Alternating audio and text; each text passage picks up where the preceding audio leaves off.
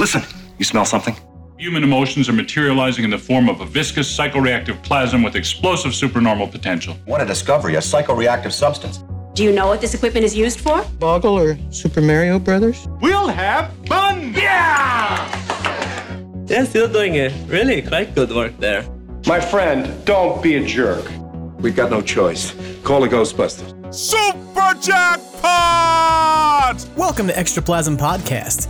It's the only podcast on the internet that's hoping the frozen Ghostbusters logo revealed on Ghostbusters Day means that the ghost of John Rockefeller is the big bad of the next Ghostbusters movie. His mid level bosses are the ghosts of over 90 wrongfully murdered spruce trees with unfinished business. And the finale takes place at Rock Center Ice Rink, where Tracy Morgan gets a cameo. I'm your host, Jim Maritato, aka Think Maniac on the internet, and I'm excited to be with you for another exciting episode of Extraplasm.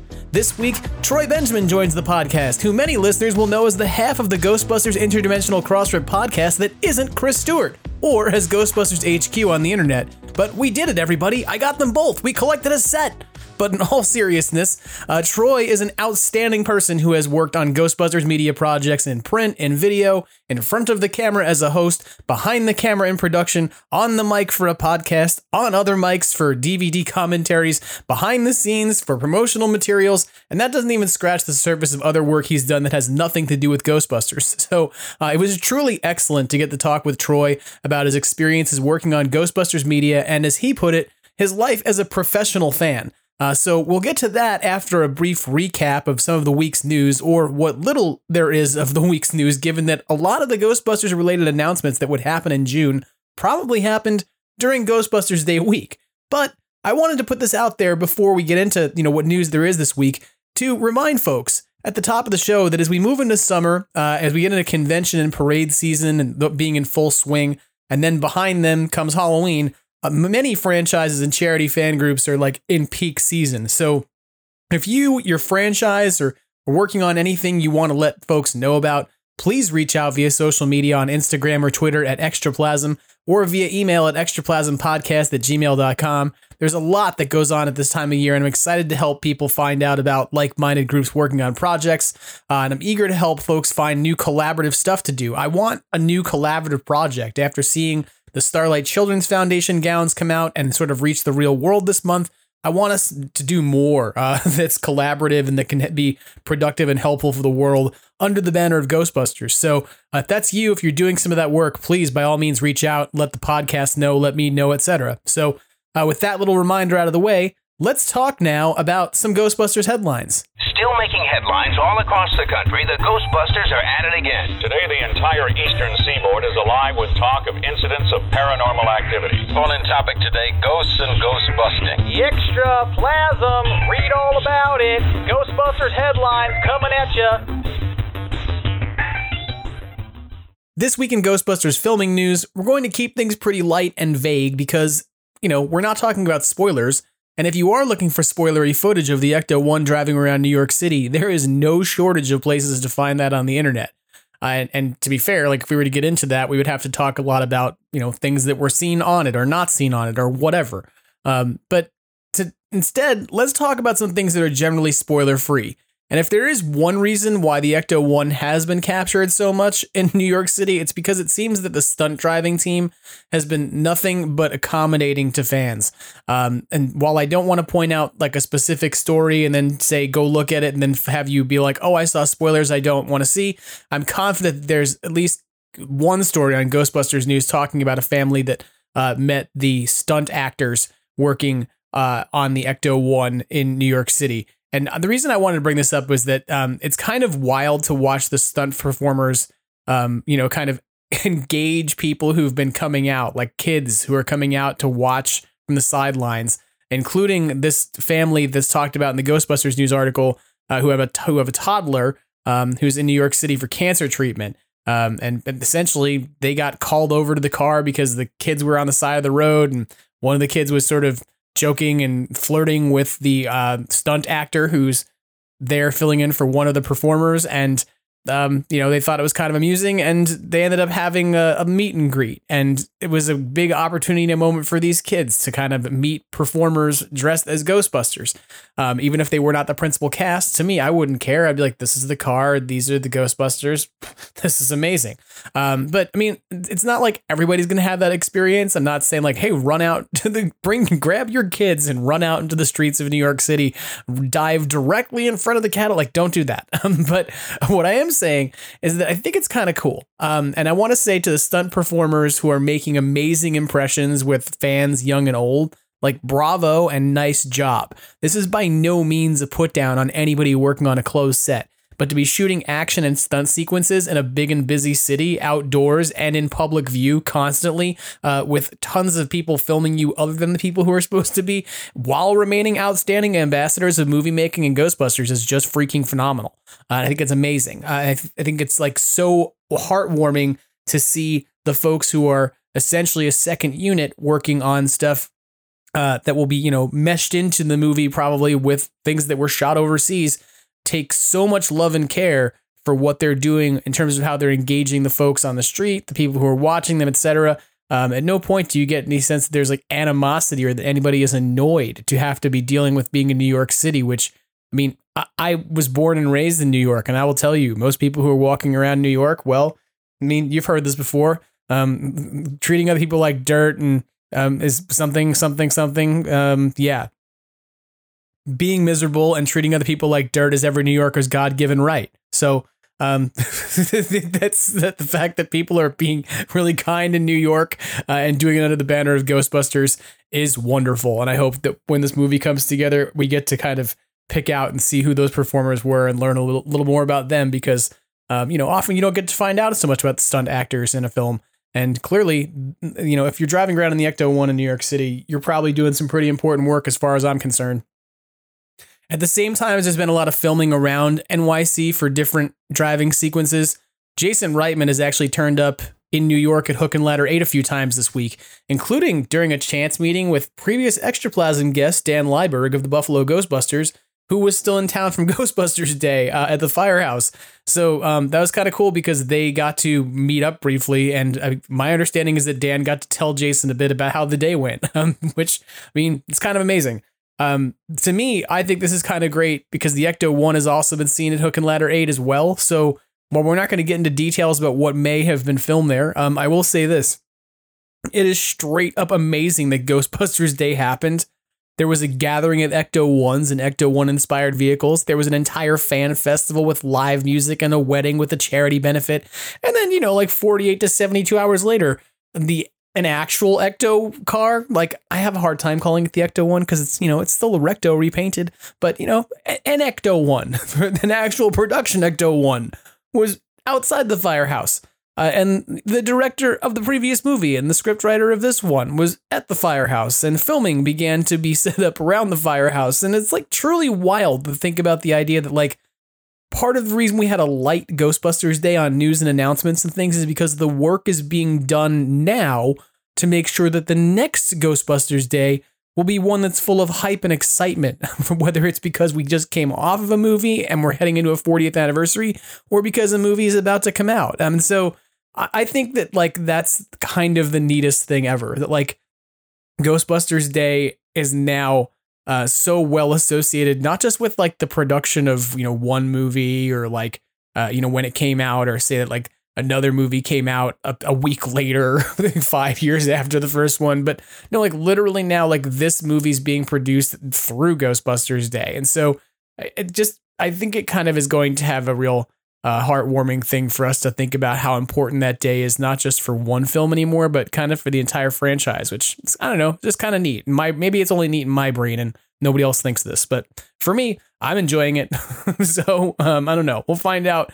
We'll find out if this becomes a sticking thing, and if I'm the only one who thinks that it's kind of a neat thing. Um, when we get to the next Ghostbusters Day and we figure out what it is we're celebrating. And perhaps a little more revelatory news regarding the plot of the next movie, except not really because we're not going to talk about spoilers. Uh, Dan Aykroyd made some additional UK media appearances since you last heard from me. First, he made a tweet saying, In the UK, working on Ghostbusters, cracking a bottle of Crystal Head to celebrate my day with comic genius Patton Oswalt.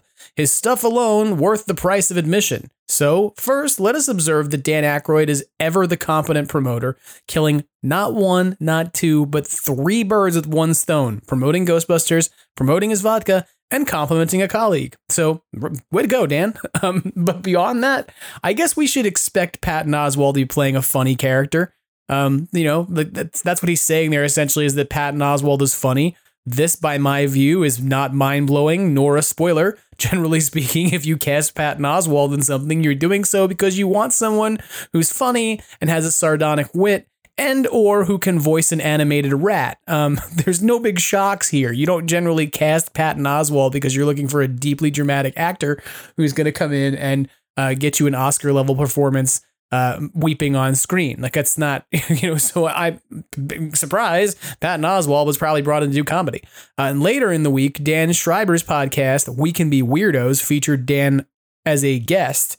And around the 15 minute mark, Dan Aykroyd engages a question about cursed objects, saying, Michael Jackson bought that armoire. I think he bought it at the Paris flea market, brought it home to his house, and the thing would rattle. And the thing, there was something going on in there. So he finally had to sell it. And that's part of the premise of the new Ghostbusters movie we're working on. Objects can hold spirits, and they can hold energy, and they can have, as you know, the term, it's called psychometric value. Now, I've seen people freak out a little bit about this, like since he said this as if it's like a big plot point, um, and as if it's like a spoiler, but it's not. Uh, to be real, if you're a Ghostbusters fan, this is not mind blowing for you because you already know that objects can hold energy and spirits. In fact, there was an entire movie about a painting that held a malevolent spirit um, in 1989. And I mean, to be real, if you watched Ghostbusters Afterlife, there was an energy and a spirit that could be contained inside of PKE meters and that moved desk lamps. Um, so to me, as much as I've heard people say, I think he's talking out of turn or like he's off talking about things that nobody wants any talking about yet, this is like telling me the next Jaws movie takes place in a large saltwater body um, because, you know, the presence of large predator fish might be present as well uh, because of this term, you know, I think it's called salinity. like it's, it's not at all, um, you know, a, a big thing here. And, this is not to like, you know, downplay headlines as much as I want to say that Dan does a pretty good job of stating things that might be mind blowing or revelatory to casual fans who might not know the universe well. But I don't think he's saying anything we don't already know about how Ghostbusters works when he says an object might contain a ghost. like, yeah. In fact, there's some objects that the Ghostbusters build in order to put ghosts into them so that they can contain ghosts. this is like not to me. I'm like, mm-hmm, great. Dan basically managed to figure out how to say Ghostbusters at the end of a sentence that was about Michael Jackson's armoire. So I don't really think if you're mad at me right now, because you're like, dude, spoilers. I'm sorry, but this is not a spoiler. This Dan Aykroyd saying that ghosts can be inside objects is not. It's not even really a revelatory plot point, but I digress. It's still cool that this is happening, and I think it's funny that he's out talking about Michael Jackson's armoire and Ghostbusters in the same sentence, and it really amuses me. But I don't know. Maybe we should make this a new segment. We could call it Uncle Dan Makes the Obvious Seem Really Mysterious. um, Ghostbusters gaming news, a company named Immersive Gamebox has announced a new in person gaming experience called Ghostbusters The Cursed Collection that will be coming to Immersive Gamebox locations worldwide. Their uh, press release on this, or at least the blurb that's on their website currently, describes the game as follows. New York City has been overrun with supernatural activity, but don't worry, the Ghostbusters are on their way. Dive headfirst into another dimension with our brand new game, Ghostbusters The Cursed Collection. Your mission? Recover the cursed artifacts that were stolen from the Ghostbusters firehouse and capture the ghosts wreaking havoc on the city. You may even recognize a few. Think you've got what it takes to join the Ghostbusters team? We'll see about that. So, first things first, let's just mention here that Uncle Dan said that the next Ghostbusters movie might involve cursed artifact or something. So clearly that's what this game is about. I'm kidding. But um but realistically I have to say that it was a little bit of a work to uh to figure out what Immersive Gamebox is and how it differs from something like Ghostbusters game offered at Hologate locations. Um, this was essentially like a text release put out on a website that came out, uh, I believe, like the day after we had the last podcast. And what I've been able to discern, because there's not any images of gameplay or video of gameplay of what this is, is that whereas the Hologate, um, you know, the VR helmet thing has like a VR headset and goggles and a gun, and you're like tethered to a bunch of equipment in a room for 50, you know, for 15 minutes. Immersive Game Box has players wear like a visor that's like a baseball cap. So not like a visor that goes over your eyes, but like a visor like you work at a fast food restaurant. And it has several tracking balls on it. And then images are projected onto the walls of a room that you're in using projection mapping. And the walls are like interactive touch screens. So imagine like an escape room experience that has interactive walls where different content can be loaded in on the fly rather than like a room that has to be set up with physical props for one game only that's played over and over again by many people. So it's not really clear what the content for this game will be yet, but it will be releasing July 31st at Immersive Gamebox locations. To be fair, there are only 22 Immersive Gamebox locations worldwide, uh, with 14 in the US, one in Berlin, and then a handful in the UK and in Dubai. I may have missed something in there between uh, those places. But the point is that this may not be something we can all get to. I know for me, it's a two and a half hour trek in each direction. So if it's really like an escape room style thing, it would be more interesting to me because that would maybe be like, you know, 45 minutes to an hour of interaction and gameplay rather than like a 15 minute VR game. I don't really know though uh, what the length of time is or like what the experience is because none of that's been made available. So um, if there's, if you might want to go to the Immersive Gamebox website at immersivegamebox.com and see if you can find a location that's near you. Um, I will say that if there is one near you and you end up going and you want to uh, talk to me about it or, uh, you know, sort of feature any video you get at it or anything and share it with the podcast, it would be much appreciated because I don't know that I'm going to make it all the way out for like, you know, a day trip to go do a Ghostbusters thing in Rancho Cucamonga, which I believe is the only place that I can go in California to go do this that's reasonable. I think that this next place would be San Jose, which is even further. Um, so yeah, um, that's kind of neat. If they're, you know, regardless if you can't get to it, I still think it's kind of cool that, that we're at a point where the Ghostbusters is being licensed out into multiple different game venues. You've got, you know, like um, your VR experience that you can do at Hologate. You've got your VR experience you can do at home with the uh, the Meta Quest that's going to be coming out. You've got this experience that you can do at an immersive game box. I mean, who knows what's coming next? Because it seems like there's quite a bit to uh, you know tap into at a licensing level. And we're going to talk about this a little bit in merch news um, in a few moments. But before we get to that, let's talk about one more video game or gaming thing. If you're a fan of Jetpack Joyride and you appreciated their previous Ghostbusters tie-in content, you've got about a week before that goes away forever. While the campaign had ended quite a while back, the developer brought back content for Ghostbusters Day last week uh, and then announced that the licensing agreement that they are holding with uh, Sony or Ghost Corps currently is ending at the end of the month. As Ghostbusters News has reported, you have one final chance to fly around as a character dressed as a Ghostbuster wearing a proton pack jetpack before the content is officially retired on the 27th of June. I will admit to having never played uh, Jetpack Joyride, but I do believe you can get it in the App Store on uh, Android or uh, iOS devices. So uh, feel free to go check that out if you haven't before. Uh, maybe I should before I can't. And then someone says, Hey, did you ever play the Jetpack Joyride thing that had Ghostbusters in it? And I go, No, I was too busy talking about how other people should go do it and um, how I never have. So I just never did. Isn't that stupid? And people will go, Yeah. So um, I'm gonna, you know, maybe I'll fork the timeline after I finish recording this podcast. We'll see. So let's talk about merch news. I feel like we're in the calm before the storm because, you know, like between the normal glut of Halloween merchandise that we should start to see probably, you know, like the next few weeks, usually by middle of July, before we get to SDCC, we start to see some of that. And certainly by the time we get to the first week of August, when you start to see your Spirit Halloweens open, you start to see your Halloween merch start to show up. Um, but you've got a new film coming out as well, and several other, you know, different Ghostbusters media products to market. And one indicator, though, of what to expect is that Sony Consumer Products Division had a notable presence at the Licensing Expo, which is a big, huge exposition of place like a place where basically different brands go and different people who have licenses to license or IP to license they go to show off what they are going to be marketing over the next year and doing a big push on. So Sony wasn't there just to talk about Ghostbusters. They had a really big push for Cobra Kai, which is in its last television series or season, and which they also own. They had like action figures for Cobra Kai to show off to people and all kinds of stuff.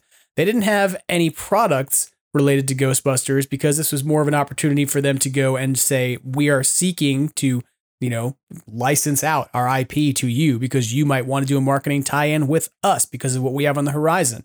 And so they had a big interactive display where expo participants could use a neutrona wand to blast a Ghostbusters logo from the new movie, the Frozen one, out of a brick wall, uh, among other things that were in that wall that I'm not necessarily going to talk about because I don't know if they're in the new movie, if they're just old marketing. Uh, but um, to be honest, I thought this video was kind of funny because the person using the wand kind of looked like they were trying to rapidly power wash a house um, using a neutrona wand as opposed to bust ghosts. But I digress. But per Sony's press release, um, their their press release says as follows: In 2023, Sony Pictures Consumer Products continues to lay the framework for fan engagement through strategic collaborations and by reimagining its breadth of franchises, many of which are set to come to life on the big screen through feature films and renewed television series in 2023 and 2024. Now, the part we care about most.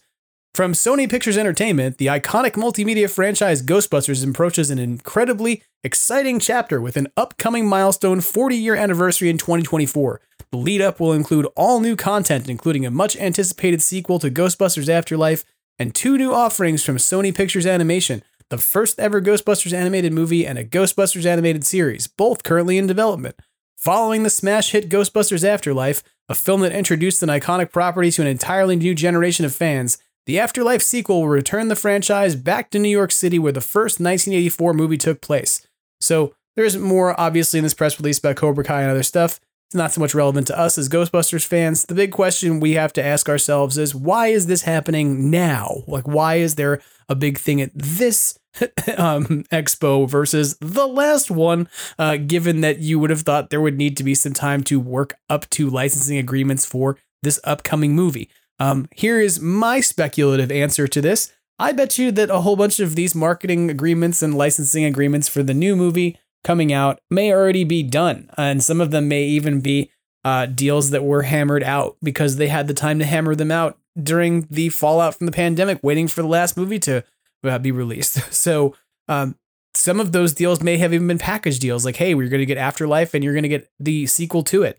So, um, you know, but but why is this happening now? Because there's also the opportunity to start marketing and start looking at things like toy production and uh, you know marketing tie-ins for a cartoon movie as well as a cartoon television series. So um, you know, uh, we didn't get to see anything at this in terms of what they're going to be selling because this is more about going out to people who want to create products and saying, "Hey, do you want to get a license from us so you can make bobblehead dolls of the new animated cartoon figures that we don't have yet?"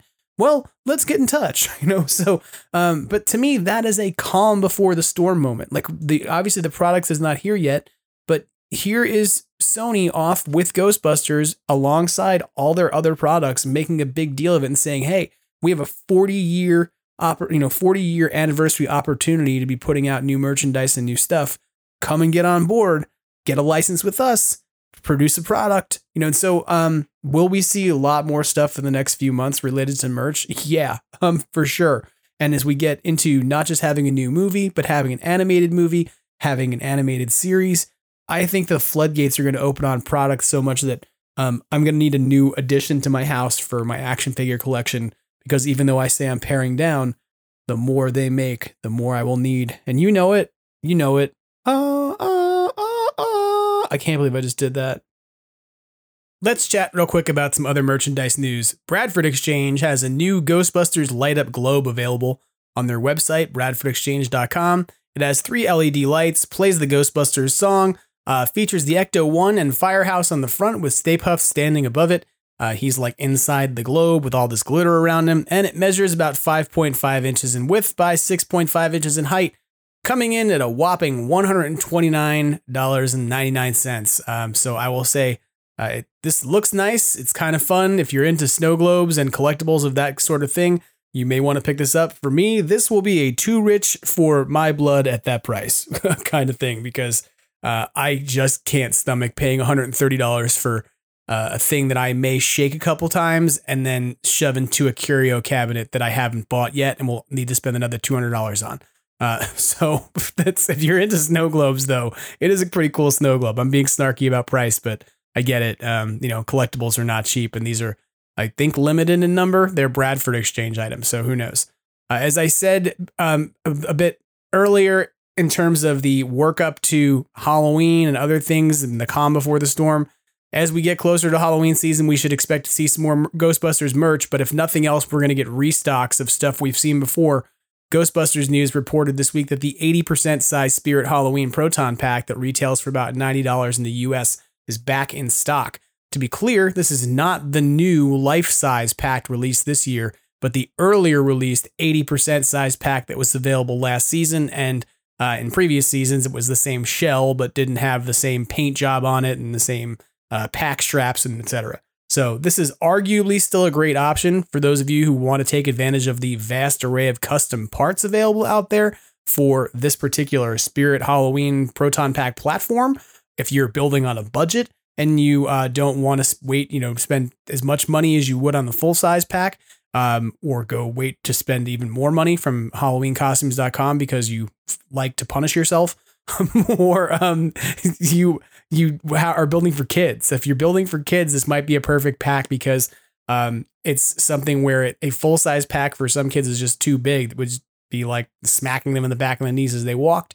Um, so it still kind of remains a good option for those folks if that's something you're looking for. Keep that in mind.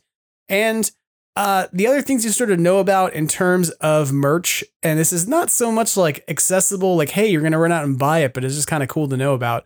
The Prop Store Entertainment Memorabilia Live auction is happening at the end of this month.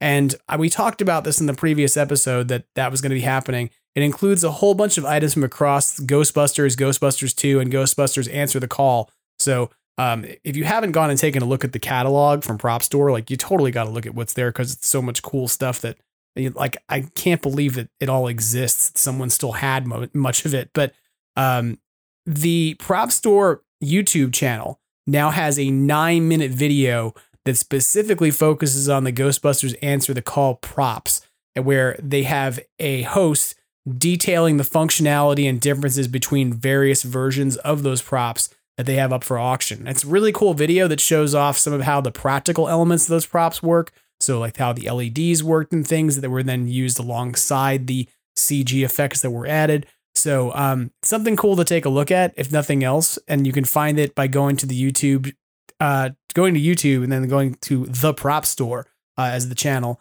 and take a look at the videos they have up there from this past week. And you'll find a Ghostbusters video. There's also a bunch of other amazing, cool stuff that's going to be available at that auction uh, that you can find videos of. You can find their entire catalog on the props on propstore.com. Uh, and I can't like stress enough that it's just like an insane amount of cool stuff that's going to be available.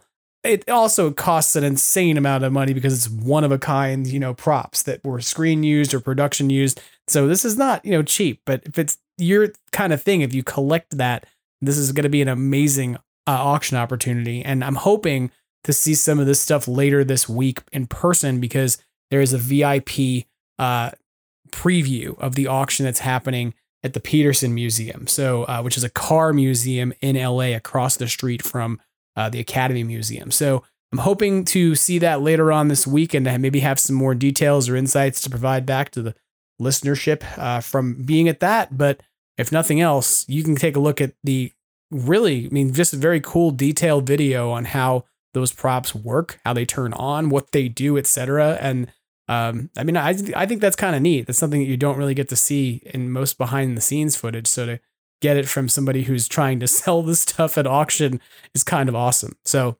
um, and I think that about wraps things up on headlines for this week. So, um, let's go now to the conversation that I had with Troy Benjamin, and this is a conversation that we had actually on the 16th of June. So on the actual anniversary of Ghostbusters 2.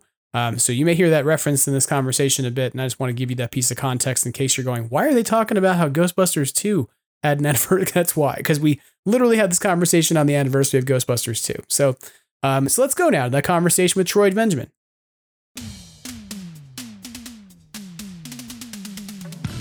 Joining me on the podcast, a multi hyphenate content creator, producer. Uh, I'm like camera person. You're just pointed at me and counted down the numbers while like they counted down in this app we used to record. I and did I know the Wayne's World thing for you. and now I'm That, like, that was a movie intro. reference. That that wasn't professional. it was, but I want to know if you really do it now at work because everybody, Troy Benjamin is joining us on the podcast, and I was like, you need a better introduction than that. You're like author, content creator, uh, but I want to say like lore master. You're somebody who has like had your hands and dabbled in Marvel and Ghostbusters. You've like gotten to extend lore into books like the Ectomobile book, uh, and like your in writings about Wakanda. You've shot behind the scenes stuff. You've been on DVD commentaries, like. I gave this a lot of thought. I was like, "How am I going to describe you?" And then I just botched it. This is So, Troy welcome Benjamin. to the show, People Troy. are sick of him. That's how you should have introduced me. It should have been like, this is the guy who, when you see his name on the book, you go, oh God, this fool again. Yeah. Um, I don't think that's true at all. Your podcast has returned like from hiatus. People are thrilled about that. Um, I know I've had conversations with that. I was Aw, I was happy man. about it because, I mean, no, of course. Like I joke about the fact that this was the podcast that emerged because yours was missing, and I went, I want to talk about Ghostbusters and the people who did every and you're week are doing the here. Lord's work. That's why it was like when you asked me to come on Extraplasm, I was like, oh, but you're doing all the work, Jim. Like, why do I need to? Oh, yeah. Okay. Okay. I can, yeah. It may be the Dark Lord's work. I'm not sure which Lord's work it is. People say that phrase, but um, hopefully people are enjoying it. I wondered so why thank your you last coming on to podcast was completely in reverse. That was very strange to me, but um, I know, right? Um, I wonder what would happen if you played it in reverse. I was thinking about this though, that this weird fun fact about you that I don't know if you know. Uh-oh. That as much content as you do create, like you've done all this other, like all the stuff you do, like you've worked on. Um, like you most recently were posting on your Instagram, like you're shooting content for Indiana Jones stuff. Like you've done behind the scenes work on Ghostbusters stuff. Yeah. You've done like lore extension work on Ghostbusters. But there's a thing you don't do, which is you don't produce baseball for the Yes Network. That's another Troy Benjamin, and he he and I have actually gotten to be Insta or uh, uh, Twitter friends because of our confusing names, and we're both producers. Um, and he is obviously a producer for the New York Yankees, and I am in Los Angeles and a Los Angeles Dodgers fan, which makes things very interesting. Um, but uh, yeah, he's he's such a good dude, and he has been doing the broadcasts for for their network now for I don't know, like ten years. He's like their senior producer and stuff, and so yeah, when you search for Troy Benjamin producer, you either get uh, that Troy Benjamin or myself Troy Benjamin, and he's he's the good look. I like to say he's the good looking Troy Benjamin. I'm the like nerdy schlubby uh, Troy Benjamin. I look, I relate to this problem. Some people, I don't know if I've told this story in this podcast or not. I might have, but my name is the same as the guy who was Nunzio and Little Guido from the WWF. Like we have the same Really? name. Oh, that's funny. Yes. So I have received fan mail for him like over my years of having a Gmail address. And um, one time, a Best Western in Texas sent me the receipts for his hotel stay. And most recently, Peacock appears to have added him to my Peacock account, which of course that's how you access WWF wrestling is Right, Peacock, right? yeah. So it all adds up. Like, but like, Oh, that's uh, his he was added to my Peacock and then suddenly removed from my Peacock. Like somebody went, "Oh, we got you on your account, sir," and he was like, "I don't know what you're talking about. It's not here." Yeah, that's yeah. funny. So Um, I I understand like having a name of person who's like. La- like I don't obviously he's not laterally I'm not a wrestler so we don't have that confusion No, but- no. And well, and what's funny, there's a third Troy Benjamin uh, who works in Atlanta uh, and is a, a camera video assist guy and has worked on the same shows uh, in a couple instances that I have been on. So there will be like I have to I have to email IMDb because he'll have like credit for my thing and I'll have credit for his thing and we'll have to like thing? reconcile it. It's it's very funny. But yeah, it's that's so weird Troy Benjamin. Well, who knew that that was like a common name? I, I Yeah. certainly didn't. Yeah. It's funny, like, uh, but I have to admit, like, I was like, I wanted to go back and look because I was like, I know all these things that I know, like, I have talked to you about over the years, but I was like, what else is in your like list of stuff you've worked on. And when it came, I said, "You're not the guy who did Yankees baseball. At best, you would do hockey." No, yeah, I was gonna like say your, like baseball you know- is like I I love going to baseball games. I love watching baseball on TV, but no, that's not something I would be able to produce. But uh, yeah, that's I. So I've done books. I've done um, yeah, DVD uh, EPK behind the scenes features. Like I've done documentaries for for uh, DVDs for I don't know, God, 10, 15 years now. Um, and then up until recently, I was working at Disney. I was doing uh, production management, overseeing shows that were on Disney Plus, um, and writing books in my free time, uh, Ghostbusters and Marvel, and and some other ones that that people haven't heard about yet. And yeah, it's uh, I I do a lot. You know, it's tough to be Yeah, an you do. actor slash model, um, but yeah, the slashy You're, awards. so you're a multi multi hyphenate. like there's not one hyphen is not sufficient. You have to have It makes LinkedIn many very hyphens. tough. It makes it makes that whole experience. dude. I- LinkedIn LinkedIn frustrates. That's why I avoid but, LinkedIn. um, I just like people are like you need a job as a writer slash producer slash. But no, no, that's fine. No, I'm okay. Thank you. I'll figure it out. Yeah. I always find the folks I'm using on LinkedIn who are curating content like it's Facebook. Like they're like, this is what's going on today, and I'm going to talk about my industry. And it's like, does this work? I don't know if this works. like, do people? I don't know if that gets people jobs. Uh, Visibility, Like, maybe. yeah, I don't know. Like right now, as sad as it is to say, like when I go into LinkedIn, and again, another reason why I avoid it is just everybody is. It's that same post. It's like, I, unfortunately, I was laid off today, and it's like, what? It's like all Right. of us, thousands and thousands of us. So you just go Right. in and. It's it's like the group support group therapy for people who have been laid off now, uh, as opposed to trying to find a, a job. But yeah, but but we're here Well- to talk about Ghostbusters and stuff, right? That's the fun thing. Yes. Yes. Well, that's about- the thing. No, well, it's fine because that's what happens is according to Ghostbusters, you were destined to get thrown out of whatever dump you have been thrown I out believe of everything happens for a reason. so that you can go into business for yourself. Yeah, that's like Well, going into business you know. for yourself is not lucrative in this day and age. In the 80s, No, it was. not. It was the Reagan era. And yeah, but um, yeah. to go into business for a multinational corporation that has an app and that doesn't want to treat you as an employee, but is happy to treat you as a potentially a contractor. Yes, Someone that's, who that's gives what it's for. good health insurance benefits. Yeah, that's uh, that's Um, ticket. Yeah, no, I, I hear you. I'm sorry. I don't mean like, hey, let's be sad now. Thanks for coming on the show. Oh, my let's dad died about, when. No, I'm um, just kidding. my dad is Well, very alive. this, though. I love you, Dad. Don't worry about it. Yeah. I will say this. Uh, I, as much as this is a good way out of this, like this little Spiral. bucket of sadness we've seemed to have. We we're going to stop spiraling. We're level out. It's fine. During the pandemic, uh, you know this because you have because I gave you a piece of art because of this. There was like a point where you just began posting the Groundhog Day meme. Like of the clock rolling over to 6 a.m. Like every day I'd wake up and Troy would have retweeted out the Groundhog Day meme. And after a while, it became like it was the most grounding thing. It was like, well, we're still here, and the clock's still rolling over, and it became like a thing that I like looked for. It began started my day every day. So, Oh God, um, does that you show know, you how they- crazy we were going during the pandemic? I was posting that, and then I had. I had the the production draft of Groundhog Day and the original Danny Rubin draft of Groundhog Day, and every day I would take like a scene and compare what was different between the two of them because that's the only thing that was keeping me like my advent loved it. calendar. Um, yeah, it was Yeah. it was nuts. I'm glad that It pandemic thing is not over, but we're And pretending the that it pandemic sucked. I'm not like, hey, the pandemic was great. Wasn't it a great time where we were all stuck in the house, slowly going insane, and we were trying to buy Ghostbusters toys on the internet, and people wanted to yell at each other about it? Like, no, like no, That's every day. We don't need a pandemic for hard. that. That happens every right. day. We don't need Yeah. it just happens. But like, I um, I, I mean that. I, I appreciated that your presence was there, like as a grounding force. Rolling Aw, over thanks. the clock Yeah, on a regular basis. I feel, So- I feel like other people probably felt the same way, where it just felt like, uh, who knew what calendar date it was, let alone what day of the week it was. It just didn't. It was all one long day during the pandemic, and work, uh, work and home they molded into one, and yeah, it was yeah.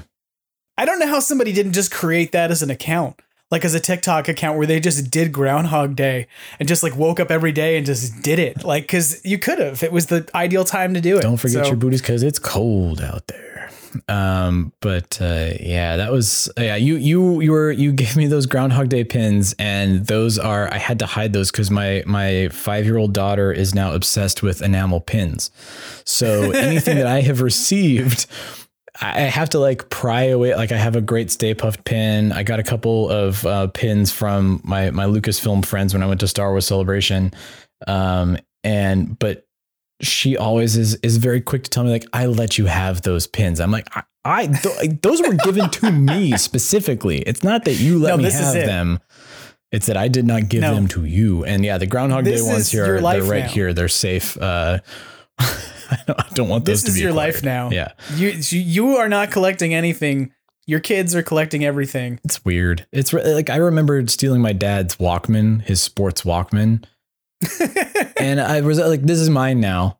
And now I know like that was a real jerk move. Like if I do that, if my kids do that to me, I'm like, no, that's not your Walkman. I don't know why they would steal. I don't have a, a cassette Walkman anymore, but I am in my 40s and I went out to the garage the other day and realized that I still have my dad's screwdrivers that I totally stole to work on computers when I was like 14. Um, I still have them in my computer kit and I was like, where did I get these old craftsmen? I was like, oh, right. These are 'em dad's. I stole these a long time Yeah. ago. So yeah, that's, you know, the, the good, the good thing is you, you have kids. I don't. So when I when I'm old, they won't have no one will have stolen any of my stuff, but I, I will be alone. the and cat will have stolen your stuff because the cats are going to be Right. sentient in about 10, 15 years and they're going to inherit the earth Oh, from yeah. us because we just messed it up royally. And yeah. Yeah. Yeah. So, um, well, you know, maybe that'll be the plot of a Ghostbusters movie at some point. It'll be about the sentient cats The that have been overtaking. yeah. yes, um, because of a um a paranormal cat that comes to life out of Egypt or something. I think that It's was like a fifth season of Real Ghostbusters episode. Now that I'm, it's it? like the Persian cats took over. Yeah. That could be true. I don't remember. Um, well, I am excited to talk to you, even though we were rambling through a whole bunch of non Ghostbuster stuff. Thanks for staying with this podcast, everybody that turned it off. Like, oh, it's that Troy guy. And then they talked about Walkman No and. Persian cats. No, they all like turned it on when they heard you were coming on the podcast. That was why they showed up. They what they did was they hit that 30 seconds forward thing. And so they're just skipping over the parts where I'm talking and then they get to the parts where you're talking and like, ah yes, No. it's Troy and he's good. Um, I'm kidding. But um, I'm excited you're here because you have done a ton of stuff with Ghostbusters. Like you have run Ghostbusters HQ for how many years now? Uh, I'm terrible at math. 95, I think it started. So we're I wanted your answer to be 95 years. I 90 it was 95 years ago. Listen to me. Back when you were punching in your card to access the internet and putting the phone on the the cradle. Um no, it, yeah, it started in 90 it was either 95 or 96 so uh, don't quote me on it. But yeah it's it's it's been it's been a hot minute. But then the other thing too is there was like a, a, a brief period in time there where i um, went to college and i was like nerds! And i didn't do any of that kind of stuff. Um, so and the website kind of dissipated and and we had a malware problem. And so yeah so I, I can't say that it has consecutively run since 95 96 but it's been around long long enough that people know it and long enough that the hook and ladder number eight that wants to be ghostbusters hq is like troy we want that and i was like but I, if i had it now for i can't rebrand I i, have to don't say know this. what to do Okay, I have to say this. When that happens, um, when you're when I watched Hook and Ladder 8 become official Ghostbusters HQ, and it was like right around the time that you were like going on hiatus, I was like, the man can't even stand up and defend himself. like the Vultures are just stepping in. And it made me feel I was like, maybe I shouldn't be like, am I am I wrong? I'm having a podcast. Like, but I'm kidding. But like I, but realistically, I thought it was so weird that I was like, you've been Ghostbusters HQ for like longer than anyone at the firehouse cared about it. Yeah, and and but it's fine. Like again, it's like I'm not. I, we're joking. Like I, I don't have any Yes, like ill will towards the hook and ladder. Like the No. firefighters that are are good enough to have a social media person doing Ghostbuster stuff now. Like that's awesome. Um, yeah, no, official officials Ghostbusters HQ. Everybody like don't go like sending the hate screeds now. Like give them money instead for a uh, family transit van because that's what they really need. And we have been trying to get that for a while and helping out the Buffalo Ghostbusters. and so hilariously, like uh, if you listen to our po- if you listen to the interdimensional crossrip podcast from the very beginning, there was a while where I couldn't get Ghostbusters HQ on social media because somebody had it. So I was I was Ghostbuster HQ or something because I couldn't. I, I, and then somebody finally was like, "Oh, that's mine. You can have it here. That's fine." So um, at a, at a certain point, look, Hook and Ladder number eight, it's yours. I just want one of those T-shirts from Ghostbusters Day. That's and make it happen. And maybe we'll and we'll a talk. challenge coin. Yeah, and a, should cha- get and a challenge, coin. coin. Yeah, don't true. don't don't I leave that. also out. would like to ride on the ladder out of the bay doors. I don't know. I, I don't think that's OSHA approved, but I would like to do that. Do you know enough people in the industry, I'm sure, who can find you an effects harness. There's got to be somebody you know. It'll be fine. I was gonna say, yeah, I know some- enough people in the friend. industry that'd be like, "That's a bad idea, dude. Don't do that. Like, it's not worth it." Yeah, Yeah, the reason I ask this question is like I think that a lot of people associate you with the cross rip, like as like that you're that guy from the cross rip. But I think a lot of other people know you as somebody who's like you've been around the fandom for like almost at this point. Like as somebody who was like, "Hello, I am a public fan," as opposed to just a person who like I like Ghostbusters for like almost. I- there are still people years. who call me Net Solo, which is the weirdest thing. But that was my AOL screen name, and that's that's where the website started. it was like it was a an AOL. You know, they gave you your whatever it was like five megabytes for free when you signed up for AOL web space, and hardly anybody used it. But I I looked and I saw uh, Bill's Ghostbusters homepage, which was awesome because it had the the message board threads, um, and it had Norm's Proton Pack uh, uh, plans, and it had like it had Ghostbusters three news, and I was like, Ghostbusters three, what? no. Um, and but the one thing it didn't have was it didn't have that like sense of levity that Ghostbusters had, and I mean, again, like it's so easy to be cynical and and quote unquote funny uh, in this Yeah. day and age, but like it, there wasn't that like. Bill's Bill's site was very cut and dry, and then there was like Mr. Stay Puft's World of Sounds, which had like a soundboard of all the different things. But there wasn't somebody who was doing news, but also like putting a little a little fun on it, a little uh, give it a little schmutz. Uh, so um, that's where I, I started doing Ghostbusters HQ, and then uh the the universal um the the ghostbusters uh, spooktacular was closing. And this was like pre ghostbusters wiki. This was i th- i Yeah, think yeah. spook central had just started. I think Paul Rudoff had like just started his website. But that whole like oh things are going away. We should like archive that because people are going to want to see things. So i downloaded the entire website from universal studios florida and put it up on on my site. And um which then began a long fascination with the spooktacular attraction and stuff like that. So it, it was like I was in high school.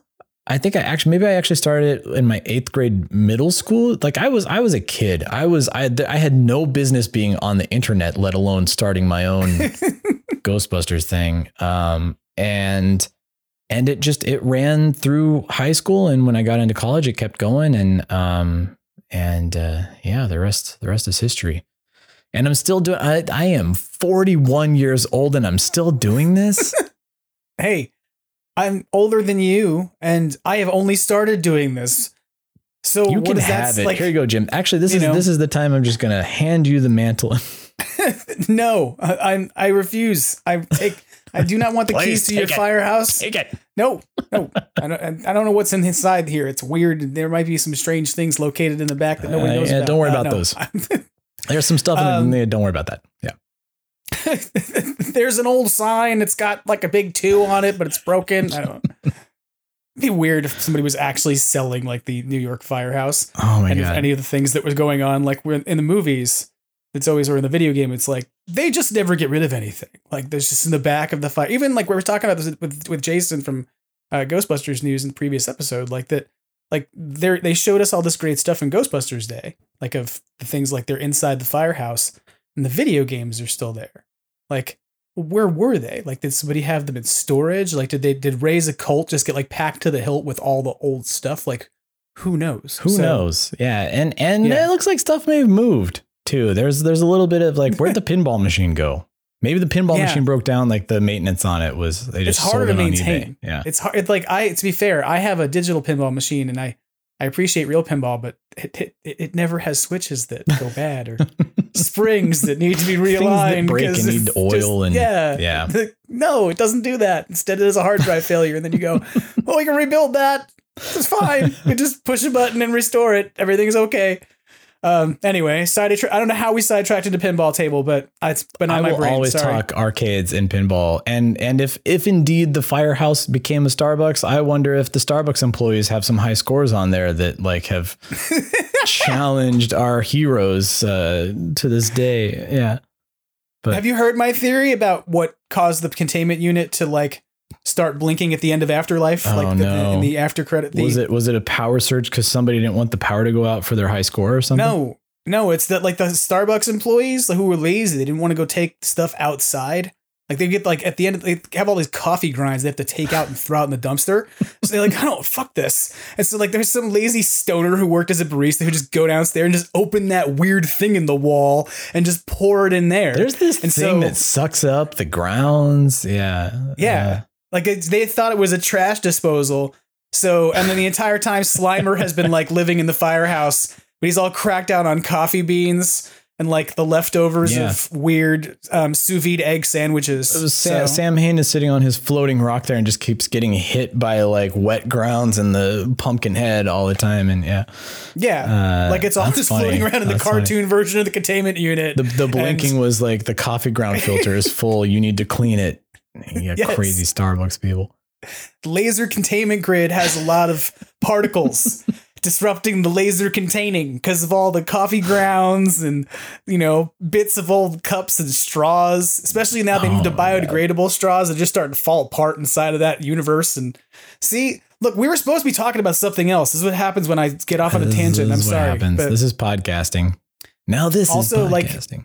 This is now like also not your next um project so i don't think that you thought it was but if anybody was like is this your pitch detroit no it's not um it's not let's make a let's make an amazing short about the the containment unit history of the trash Starbucks that was once located in the fire. And and that's the funny thing Yeah. about that is like we we joke about that, but we don't know that there actually was a Starbucks. That could have just been No. like a funny gag. Like you know, we talk about that like rocket scientists have bought up my entire neighborhood around uh, where I live, and it's that's not true. They're not all rocket scientists. Most the of them are of rocket things- scientists, but yeah, the number of things that ray Aykroyd has said over the years um that Ray do or don't come true about ghostbusters Yeah. is debatable Wow, so we're yes going well, into I've- production in the spring. This is 1998. Yeah, yes. So Ray Aykroyd, Dan Stance, sometimes you know, and of course Uncle Dan. But he's one of the love. greatest cheerleaders, and you gotta you gotta love the Yes. guy. Now he is living in this. This is what he has been like cheerleading and wanting now for for decades, honestly. And he's he's living in that moment, and then he goes on Saturday morning uh, shows in, in London and, and and just wants to do his cheerleading and everything. And there's like, Dan, hold on, we don't want to talk about that stuff yet. right. Um, yeah, uh, it's I, I you have to love him. Yeah. That's, uh, none of that is said like with judgment. It's all like with love because the dude like basically makes everything. Yeah. we, we we wouldn't have this if it wasn't for him. You know. So, um, I have a question for you about things that. Uh, to kind of, I want to talk about old history things for a minute. sure, yeah. you are one of the people who's been inside of the hallowed halls of engine 23 I have, Um, yes. It's been a while, but I I- have, yeah. i drove down there the other day the day before ghostbusters day i was like it'd be kind of funny if i drove down there and i took a photo of myself and i was like i'm down here at the firehouse waiting for everybody and then i got i came down the street and i when i hit the there's a, a right or a left turn that you have to make as a left because it's a one-way street Yeah. in, unless you're so disoriented by being down in Skid Row and staring at the firehouse that you just make a right, which I did. Um, I made a turn in the wrong direction, at which Oh. point the entire neighborhood yelled out, "Wrong, way!" Yeah. and I, I mean, turned around and drove. That's like everybody I'm talks leaving like- now. Skid Skid Row, everybody there's like the stigma on Skid Row and honestly like when I first went down there it was like 2001, 2002 somewhere around there like and everyone's like, "Oh, it's Skid Row. Like you got to be careful down there. Like no valuables. Uh, make sure you walk." Blah blah blah. Like everybody down there is is wonderful. They're all in. Uh, they've all f- fell upon hard times. They're all just trying to make ends meet. And I was standing waiting to get into Engine Twenty Three, and there was a dude who was sitting on the curb and was just striking up a conversation while I was waiting for for the caretaker to come and open the door. And he like reached into his pocket and was like, "Hey man, you want uh you want one of these peanut butter cracker sandwiches?" And he had like one of those six packs of like the Ritz peanut butter uh sandwich cracker things.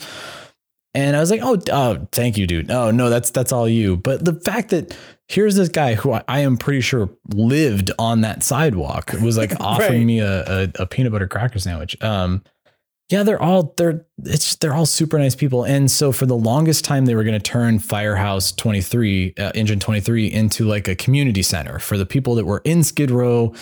Like it was going to be an art installation that they could come in and display their art or work on their art and put things up, and just to kind of give them something to do, you know, some some sort of output for all of their that's what that's what the community wanted to do with it. that's like that's what the community wanted to do with it. That is Right. very true. The second and the third floors were being converted into recording studios for some odd reason. Um, Yeah. but uh, but yeah, and and that was kind of like when I when I had first gone into the building, which was like right when I moved out to LA. Um, was we were we were going to do a, a a fundraiser to it needed a new roof. They had to put a new roof because it was leaking. Um, we were going to raise some money for the roof, and we were going to raise some money to like start to give them the resources in the lobby to turn it into this this art center, and that that quickly went awry. But that was that was many years ago. That was twenty plus Yeah. years ago. Well, this is like if you people go back and listen to the episode of Extraplasm, which I'm not 100% sure is Ext- Extraplasm episode 10, but might be. Um, I don't know, you can find it, but it's the one about the firehouse. And what That was I turned up in that was that. That was a really good Episode. Thank you. Thank you. What what I figured out, I, I am proud of that episode, although it is one of the ones that had no guests and is like just, hey, let's just do a deep dive that happened early in the, in the podcast. But um, but what's- what's weird about that whole situation was that the community, like down there, wanted to develop that art center for them, but the city has always earmarked that as like a youth arts center, and that is like what continues to be the challenge they have is that the voters designated that in a proposition in 1996 as part of a youth Yeah. facility for youth stuff. And it's And a there are it's no a historical landmark, which adds another Right. little caveat on there Mhm. too, where you can't do certain things. You can't you can't push the building into certain because at one point they were going to level it and put an apartment complex on top of it, which Right. Like luckily that quickly got the kibosh because that was like and not not going into the whole gentrification conversation, but like that was not what Skid Row needed at that time was like luxury Right. apartments. Like that, that Right. didn't make any sense. Um, so luckily it got his historical, uh, it got the historical landmark designation, which then meant that Yep. it had to retain its structure and its facade and all of that stuff. But uh, yeah, I mean that that that right there, I, I mean. Uh, you're not supposed to talk about projects that you want to work on, but like there is a documentary there on Engine 23 Oh, just yeah. just in from like 1979 to today. Yep. Like I don't care about oh oh it was a working engine company that had the the chief's quarters and that's where the chief of the Los Angeles Yep. Fire Department worked out of. Who cares? I wanted all of this crazy stuff that happened around this ridiculous building uh, that's been in your I've favorite it's, movies. it's so funny. It's so funny you said there's a documentary because I've been saying like when I made the podcast episode, I was like, I feel like I'm taking my nascent idea for a book and spilling it out on the floor now. And people may poke through it and go, "There's a story You're here to be told about this." sales, Jim. What are you doing? So you know, Um, I, I don't know how to make films. I also don't know how to make books. So that's why I made a podcast episode. Uh, the crazy thing about Engine 20 it is it is a beautiful building and obviously I mean it, it has been in all of those like Ghostbusters Big Trouble in Little China The Mask like uh, countless films and TV um so it it look it has it has a very unique aesthetic um it just happens to be in Skid Row which gives it difficulties because it's tough to to put up the infrastructure Yeah. for a film shoot um, it's also the building itself because it was in such neglect for so many years. It was not safe. Like at one point, uh, the Right. the cleaning up the town folks, uh, Anthony and Claire, wanted to shoot uh, interviews in in the bay of of uh, Engine 23, which seems harmless enough. But I went to Film LA and I said we just want to do interviews on the ground floor. We don't want to go upstairs. Uh, we won't we won't disturb any of the stuff that we know is, is structurally not sound.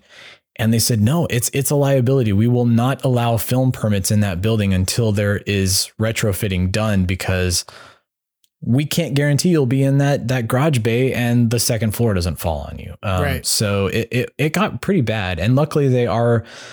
As of I think about two years ago, uh, a company has been in there uh, gutting it and and working on it, and uh, the the the the the condition you see it in Ghostbusters Afterlife when you know the Ecto pulls into the bay and Winston puts Mhm. his hand on the hood of the car. That is what it looked like two years ago. Like that, I think Right. production design came in and was like, "Ah, we're ready. PD's ready." Yeah, they basically they basically got in there before um the that before they came in and really tore out a lot of the tiles and stuff, you know. And so Yeah. like that's I think that my understanding of what I know about this from what I was able to dig up over the, you know, writing the writing the stuff for that podcast is that um they did a lot of seismic stabilizing over that period of time. Um there's photos that were posted by some folks from LA Ghostbusters who were able to get inside the firehouse back in the construction people let them in and kind of walk around, and they did like a video. To, it was really cool to see what it looked like. It was it, was, it was actually like from what I understand is was like work in the building at that point had stopped because of budgetary concerns Mm. over uh, how they were going to fund the rest of this. Given that they're supposed to be paying for a youth That's art act center, but three now of there's the no documentary, by the way. Yeah. yeah, no, it totally is. Act three is how they're gonna how they're gonna get to the end of the 30 years of the bond and get to 2026 and decide that they're gonna auction it off. And when they do, a bunch of people from gbfans.com are gonna come together to buy the firehouse. They're going to Um, put together and a Ghostbusters museum in the middle of Los Angeles's toy district Skid Row That's right. and wonder That's why right. it's not a viable business model. But yeah. It- it- but that sounds like Ghostbusters to me. It, so- it sounds exactly like Yeah. Ghostbusters to me. Like, Oh um, man. Yeah. Well, I have to ask you this. Do you know anything about a story about bullet holes in the basement door?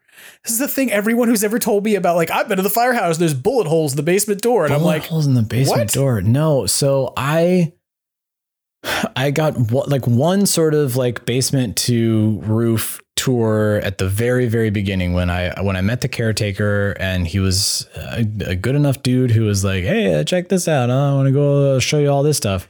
Um I don't remember bullet holes but out but but in my defense like the basement there none of the lights were working so i got down to the bottom of the stairs i kind of like swung around and took a picture so that i could get that sort of like um the the reference of you know like where here's where the containment unit was. Here's where Right. the shelf was that had the the traps and all of the stuff on it. Here's where the power uh, switch was that the the con ed guy comes in and turns off. And and all of that is like the, the basement down there is not what it looks like in the film. It's like just a, a wider space that they put a, a, a couple of flats up in. Um i got to the bottom and it was number one it was dark down there with no lights number two yeah. the caretaker well, he's a nice enough guy, but I didn't know him, so I wasn't. I, Right. I, I am. I was a wet behind the ears college, uh, uh, whatever sophomore freshman at that time. Um, so I was kind of stupid, but at the same time, like I don't want to stay in this basement any longer than I have to. I don't remember. I don't remember bullet holes, but I mean, it makes sense that maybe somebody went down there and vented some frustration or was doing some target practice or something ridiculous. Yeah, I don't know. I, this is, I was like, I had to ask you about it because it was like one of these random things that every time I've anyone, anybody that's told me they've gone, they're like, there's, did you hear about the bullet holes? And I'm like, what? No. Well, and, like, and what? part of the problem with the building too was that it was not a secure building, so there would be squatters No. who would come in. right. So it, it is even quite possible that it wasn't wasn't the caretaker at the time who was doing that, or it wasn't somebody who was staying with the caretaker at the time. It could have just been somebody who came in and we didn't know. Um, Right.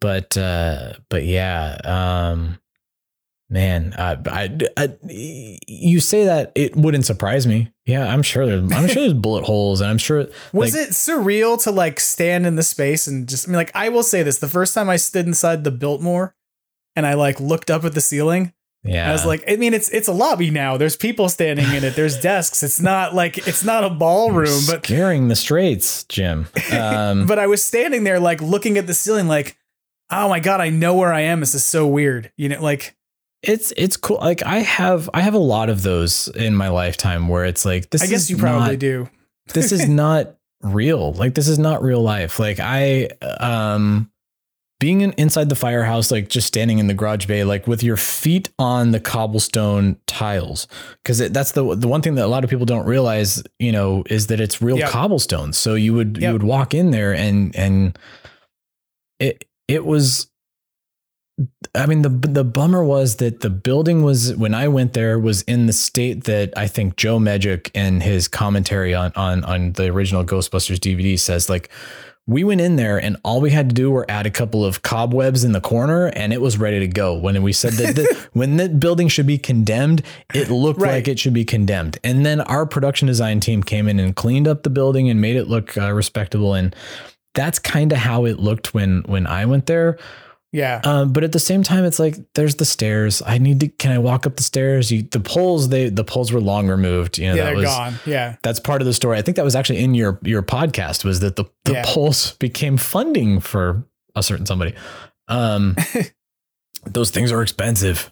Uh, Yeah. but uh, yeah, it it was it was surreal. And same thing like going to the Biltmore, um, and you walk into that lobby which which is now like the the the ballroom that was in Ghostbusters is now the main lobby and and that that building's been reconfigured like 5000 times like the main entrance used to be where you see the Ghostbusters come in and the lobby uh, used to be where uh, Axel Foley checks in in Beverly Hills Cop, which is now a restaurant. It's kind of funny. Yes. Yeah. Yeah. Um, it's it's that that building is so much fun and is an Ivan Reitman favorite. Like uh, Ghostbusters, Kindergarten Cop, Dave, Ghostbusters Yeah. Two, filmed outside of the Biltmore.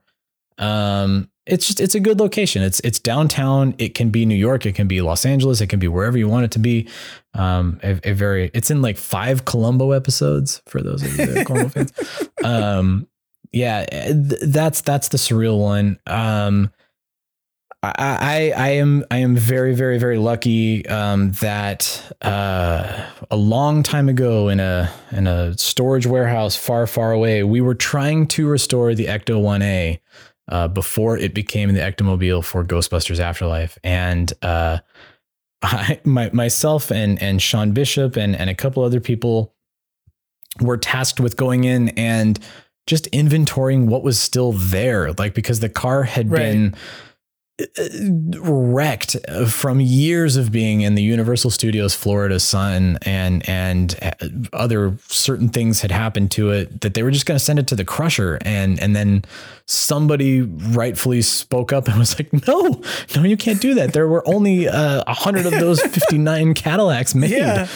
um but uh so we we there was a certain point where I was like in the back of the Ecto 1A with my work gloves on and like pulling out like gack and and we had to lift out the that rear step um because the bumper was like inside the car.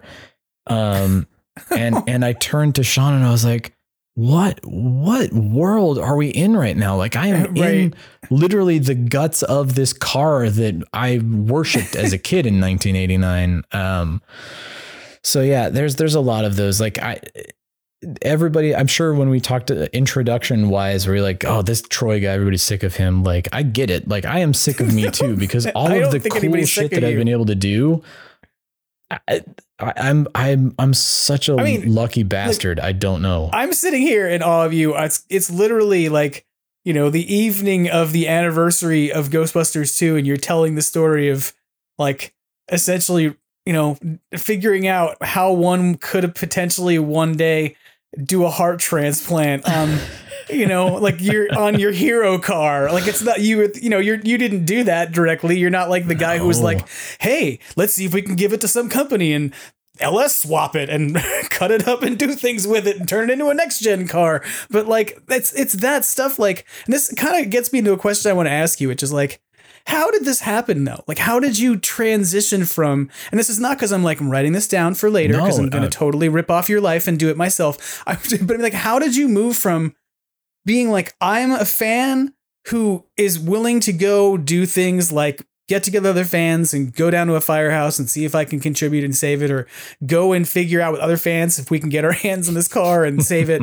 like, how did you get from there to, oh, you know what? I'm gonna work on writing the book about this car that is like you know, like or uh, doing any of the things you've done, like a DVD commentary. You've been like a person who's done hosting, like for you shot you revealed like the soundtrack stings of Afterlife to a series of dancing mini puffs like that were being like I mean that were like hey here's our first reveal the mini puff music to a recipe video to a and it's recipe just with like Jen. Oh man, Jen's yeah, it's so good.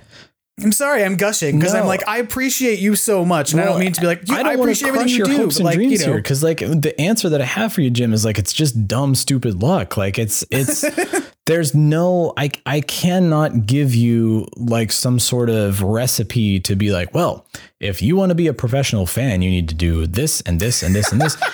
it it just it just so happens that um i i had entered an industry where you know i was i was working behind the scenes doing dvd um special features and and had kind of grown a reputation for being the person who did genre stuff because Yeah. there was there was a time where like being a nerd was not cool. I hate to break it to everybody, but like being a nerd was not cool. And so I would go. I, the I worked at this company that you know they would have amazing films come through. They had like Little Miss Sunshine and Juno and and award winning amazing films that we were working on. Um, and then they'd be like. "Uh, What the hell is Silverhawks? Silverhawks? Anybody Silver? Oh, Troy. I bet you. I bet you Troy knows what Silverhawks is. And and I'd be standing in the back of the room like, yeah, I know Silverhawks. Obviously, I know Silverhawks. Um, and and so I, again, it was just like dumb, stupid luck of being in the right place at the right time of doing that kind of stuff. Um, where where you just start to get to know people. Like I worked on on Alien versus Predator and X Files, like X Files. It was the same thing. Does anybody here in the room know X Files? I know X Files. And, and suddenly I'm writing an episode guide and working with with uh, That's crazy. Chris and Frank on the official timeline of the X Files. Like it was just this weird um time in the the early 2000s where it was bef- like pre social media and pre like comic-con being what it was now and um and and now That's so now wild to me. I, I guarantee you if somebody was like who who in here likes and knows X-Files like every hand in the room would be like I know all of X-Files um but um so yeah so but that it's no, it's like it's like um like as an analogy, I think it's one that you may appreciate. Um, I am a person who read Memory Alpha, like the Star Trek wiki. I would Yes. sit and watch Star Trek episodes, like one of the first fan wikis that I recall right? yeah Yeah. And it was like, oh, what's a Heisenberg compensator? right. And it's like, I gotta know. Right. And it's like, I felt like there's a group of people who now, those are the people who are working on Picard, who can like go and be like, Yeah. how do we take this narrative universe and like stitch this together? And they're sort of like the folks who know the continuity of the universe. And that's why I said it's kind of like you're, I think of you as like a lore wielder in some way because you get into all of these narrative universes.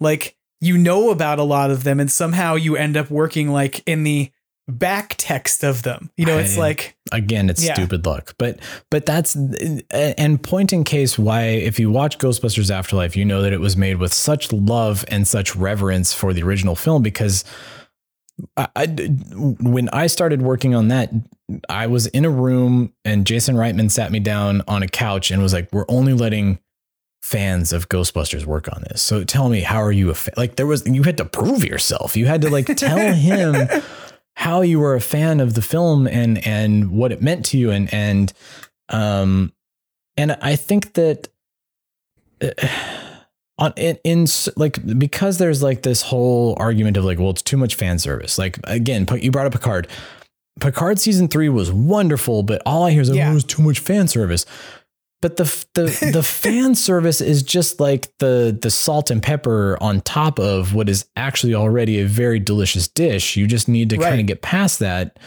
Right. uh, to to see what has been created for you. Um, it's like my mom watching Afterlife and going, "Hey, that was actually a pretty good movie." yeah, Like she has no investment in Ghostbusters at all. Uh, and and hears me talk about it all the time, but for her it was like, "Oh, it was a really good movie. She liked the story." And all the fan service that happened on top of it is like seasoning for any of us who love the story. the So, the, the yeah. emotionality of of the ending to people who don't don't know and and and worship the feet of Harold Ramis, uh, knowing that what a what a loss that was when he passed away. You still feel that, you know. Um, Yeah. And so I, I think the good news is is when I first started doing stuff like in the early 2000s, like 20 some years ago, they were trying to like make properties for the bigger, broader audiences where it was like, okay, we're going to do an X Files mo- movie, but it's not for the fans. Like, we're going to, this is going to be something new, something nobody's ever seen before. Mm-hmm. And then they'd wonder why it failed, you know, or, or again, going back to Alien versus Predator, which I worked on both the first one and Requiem. The first one was like, uh, we know that there's all this lore about the xenomorphs and, and the, the predators, but uh, this is going to be something different. And then Requiem, which the Strause brothers came in and they were fans of Aliens, they were like, we want to make a movie that was like Aliens and it's going to have that same feel. And, um, and and that's a bad example because that movie ended up being very drastically different from from what the Strause brothers originally did. But um, it like we're we're now in that moment where the fans of these properties that are beloved and we're nostalgic for are the people who are kind of controlling things. And yes, it seems like yeah. they're writing fan fiction. Yes, it seems like they're doing fan service, but at the same time, you're getting another Indiana Jones movie. You're getting Michael Keaton as Batman again for the first time since 1992.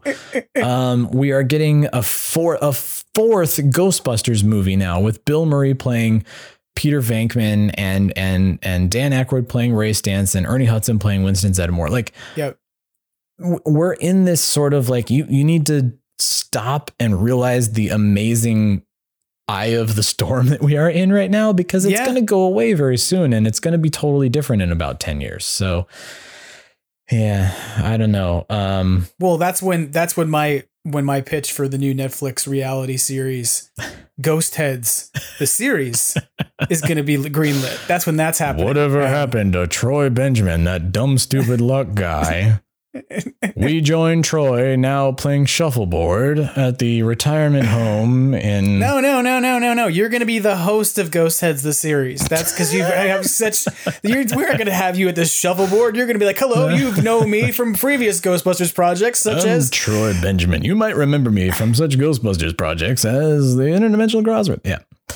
right. It's going to so, be weird. It's like uh, there are certain times where you're like. uh like, I, can I be 60 years old and still doing this? Like, is that a weird thing? I don't know. I, don't know. I went to a Descendents show recently. Like, Descendents are my favorite band.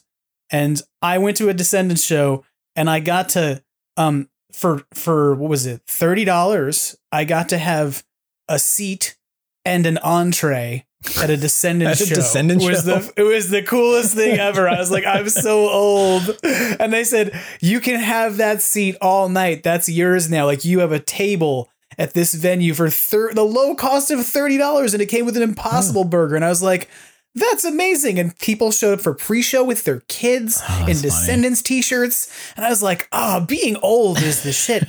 and then like there's a Descendents song. It's called When I Get Old, where Milo sings like, What will I be like when I get old? And he blew out his voice.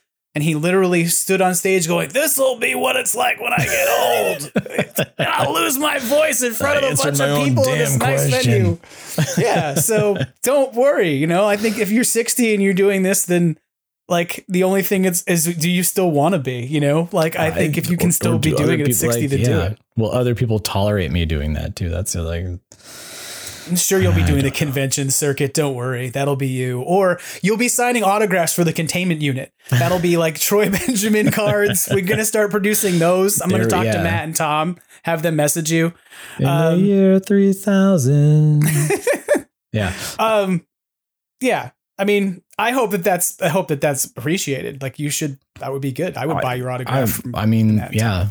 I, it that is still the weirdest thing to me to be completely and totally honest with you is like people who want me to autograph books and and to sign stuff. It's like me? Like yeah, it's gonna ruin the value of this thing. This was mint, and then I'm gonna scribble in it, and you're gonna you're gonna hate me for it. But yeah. Um, I have to ask you. You've done so much in terms of like your contributions to Ghostbusters to other fans. What's the one thing you'd say like you did that you're most happy you did? Like that you can, if if it, one that you oh. can talk about it because maybe something you're like I, I did something that I'm never allowed to talk about wow. and get lost. But Like, what's the one thing you'd say made you the happiest from like your? If you, if you want to narrow it down to Ghostbusters, you totally can. Yeah, I mean, I think narrow, narrowing it down to Ghostbusters, like, oh my goodness. Um, you you mentioned that commentary. That commentary was was pretty huge. Um, so so for people who don't know, there was a, a an anniversary edition of of Ghostbusters and Ghostbusters Two that came out as a steel book, and I think it's now on the big box set that came out and was like a limited edition thing too. Um, yeah. But uh, because of the podcast, um, Sony, uh, care of of Eric and Ghost Corps and the wonderful people there, reached out to us and said we want to do a a fan commentary uh, on the film, um, and we of course took it very seriously. We're like, well, we want to talk about all these things and we want to point things out, but well, obviously the fans know this, so we don't want to be too cursory. We want to like uh, make it accessible, but we also want to make it something interesting. And so that that was a huge moment. Like Ivan Reitman, Sheldon Kahn, and Dan Aykroyd left the room, and then we walked in to do our commentary. And it's like, who the hell are these guys? Who gives a shit about the B team coming in here?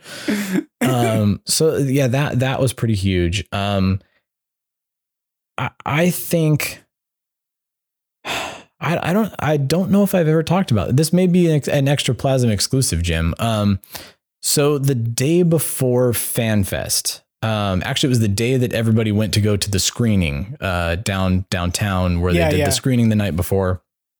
That day was one of the last walkthroughs for Ghostbusters Afterlife before they relocated everything to uh, Calgary. They moved everything up Okay. to, to Alberta, um, and and it was a very special walkthrough in the sense that it was it was Ivan Reitman, Jason Reitman, um, uh, and and you know uh, Eric Steelberg and Jason Blumenfeld and and several other people who who were integral to the production and they were going to check on the ectomobile. They were going to check on the, the terror dog uh, uh, uh, puppet.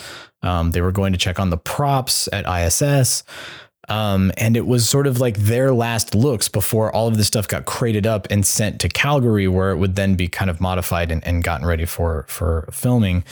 Um, and I again, dumb, stupid luck, Jim. I don't know. I can't tell you how or why, but I was filming the pre-production behind the scenes stuff uh, for Yeah. them. And I followed them that entire day. So I was with that whole crew as they moved from, uh, you know, the the uh, Arjen uh, Tuiten's uh, ghost uh, creature creature shop, I should call it, Right. uh, to the ISS props uh, shop, to all of these places, and it was it was so crazy surreal. Number one, that all of these Ghostbusters fans were in the same city and had no idea that this thing was going on. right.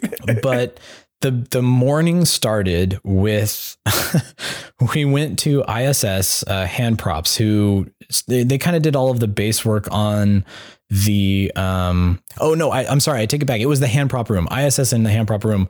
Somebody out there is smacking my hand. I'm looking at you Michael Tanaka.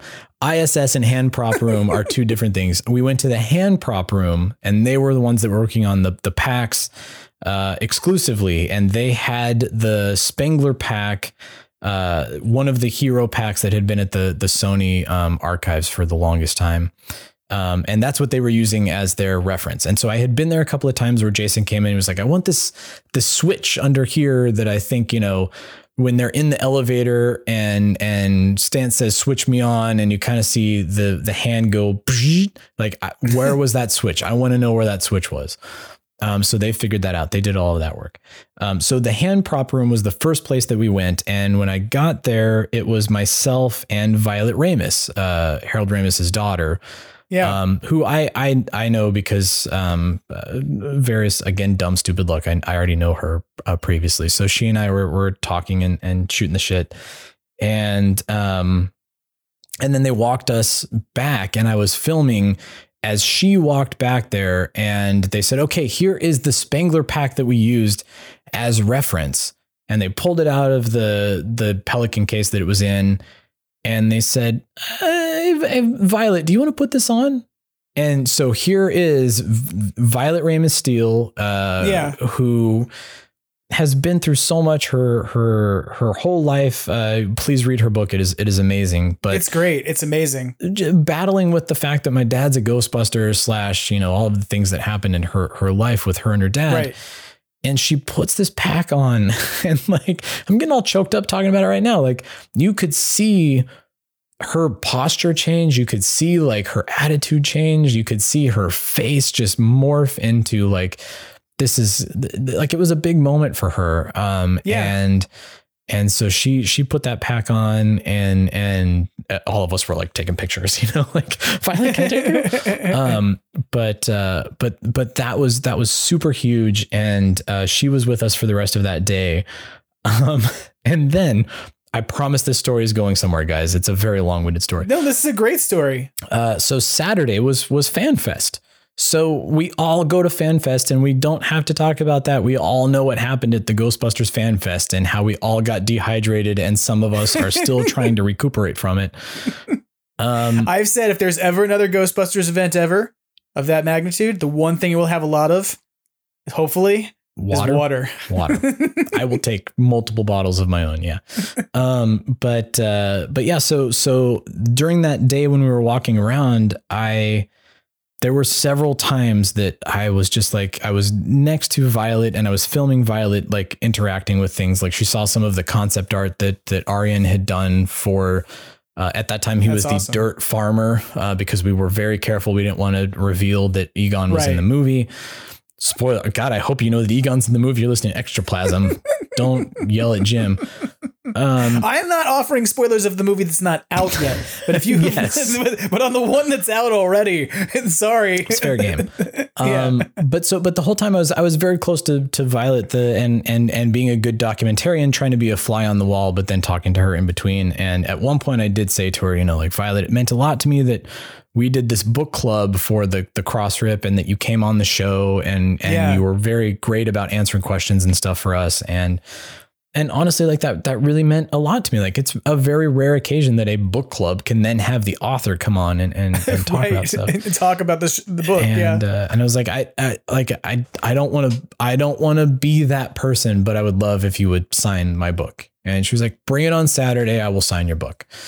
So Saturday, all the shit that goes down at FanFest, we all know it well. But I made it a point. The very first thing I did in the morning was take my book to Violet, and I was like, when you have a chance, don't worry about it. Uh, so she she took the book and I came back a little bit later and uh, she gave me the book, gave me a hug, and I opened it up and the inscription said, "Damn it, I'm not going to cry on your podcast. You're not Oprah, Jim." it said uh, it said Troy. Um, oh God, I'm I'm paraphrasing now. It said like, uh, "So glad that you are a part of the Ghostbusters family officially." Violet Ray Stiel, or so- some, something like that. yeah. And and that's when it hit, man. I'm like, I'm too lucky. I can't be doing this. Like, I'm not I'm not officially part of the family. I'm like I'm just I'm just a fan. Um so it like that that was like that right there was the epitome of like That's I can't awesome. I can't believe that this actually happened. Um Yeah. And and and it was like a little wink and a nod secret because nobody knew what we did the day before, and of course, like Right. all the fans behind us are like, "Oh, Right. you're Harold No, daughter." like, as you're as you're telling me this, like I'm thinking about how we all we all are standing on the lawn hours later as they're like, we found this old footage. We had to go dig up a lot of stuff to go. We went to archives in the middle of a mine in Kansas or some whatever story it was of like where they found the stuff from whatever deep cold storage it was in. And they were like, we found all this unused footage that we're now going to show you clips of from the last movie, right? Yeah. And meanwhile, like you've that's because they were pulling all this stuff so that you could go take pictures of them pulling this stuff and looking yeah, we at had it. been but- doing. I mean, that was. I I think f- like fans don't realize where there's that sort of like, well, where's that deleted scene? Uh, honestly, that's a question that a lot of people are probably asking who worked on the movie. Like, I don't know where I put I that. don't know where thing. that Like, is. You can ask Sheldon Kahn, like, where's that deleted scene? He'll be like, mm. The- uh, actually, I take that back. Sheldon Kahn is one of those people with a photographic memory. Well, he'll be like, actually that scene uh, was deleted, but I used part of it for the montage. Uh, so I had to pull some of the head and use some of the tail there, and like he he, he knows that backwards and forwards. But um, Yeah. but yeah, they they pulled like for the Fort Detmerring scene that appeared on two releases ago. That Mhm. was just again, it just happened to be that uh, uh, we they I, I don't I don't want to group myself into this, but like we were going through a storage locker and we found a bunch of film cans and it just said Fort Detmerring and we we're like what? it was it was underneath all of these like the Space Jam McDonald's toys all these years and nobody knew it. Um and and that's just how how that came to pass. So um but yeah, all of the salt mine stuff that they pulled for Afterlife, like that was that was a lot more than just like coming in a storage locker and finding the Right. cans. Yeah. But I mean, that's what's so funny to me is like that that you all were out. You know, you're like you're saying they were doing it. You're documenting it, right? Like you're not actively being like, "Hey, this is what we're gonna go open." They're like, "You come, you come, you come shoot us and do this stuff. We make decisions." Put on these Right, gloves because nobody's been in here in like 35 years. Here's your hazmat suit. You're like wearing an actual like your entire camera rig is in a proton pack. like man. it's it'd be awesome. Um no, I I think that's amazing. Like I think that um you've had so many opportunities to do so many cool things and like I'm sure you have so many stories that you can't even tell about, you know, all the things that you can't actually ever tell people about. So I appreciate you sharing what you can in that because it's a good story. Um and I think Yeah. that you know, I, not to be like I didn't mean to be like, hey, how do we all do what we all want your life? Give it up. No, I mean like I feel bad for poor Eric at Ghost Corps because literally all of us are like, "How do I get your job, dude? I like your job. Can I have your job?" I would be terrified to have his job. I, I mean, genuinely, he's via email. He's always been very nice and things, but I would. I don't know how he maintains a level of cool and calmness, knowing that like this much stuff re- rests on his shoulders on a like you know on a regular That's just the basis. dude he is. So- Like, I, I, I mean, I don't, I don't think I'm revealing too much. Maybe this is. I'm sorry, Eric, if I'm revealing too much. But he's the dude who like doesn't drink coffee. Like, I, I, I, I met him like super early in the morning one morning, and I'm like, I'll bring you coffee. And he's like, oh, I don't drink coffee. And I was like, what? How? The amount of stuff that you do, you don't caffeinate. Who are you? I'm, I'm very concerned. Um, but yeah, he's just such a graceful dude and is so nice and so accessible. Like, I, I, I, I hope that I hope that Ghostbusters fans appreciate the level of connection that they have with this property. That you have Yeah. Ghost Corps and you have a person like Eric and you have like there there are literally like if you go on GB fans, there are threads where it's like blah blah blah. No, that's not right. Blah blah blah. No, no, that's not right. I'm gonna ask Eric. The fact that that exists in life, that you can be like, I'm going to ask the official source. There is like no other fandom where people can repeatedly refer. Like I was thinking this the other day. I don't listen to any other podcasts. I'm like, I'm not trying to be like talk on my own show or yours or anybody else's. And be like, look what we do. But like, I listen to a Star Trek podcast, right? That at no point would they be like, oh well, you just ask Mark, right? They'd be like, Mark who? Like Mark Berman? Like what? Like or whatever his name Rick, is? Rick Like Berman is on my Rick speed Berman, dial. sorry. Yeah, like yeah, or, like, uh, like just ask Rick. Like I'm gonna just talk to Alex Kurtzman, and you know, Yeah. Kurtzman's gonna tell me everything. Yeah, it, that that doesn't exist. I mean, and and Star Wars, you have like your Pablo Hidalgos and and and people like that who are somewhat accessible, but like there, Sure. there there is.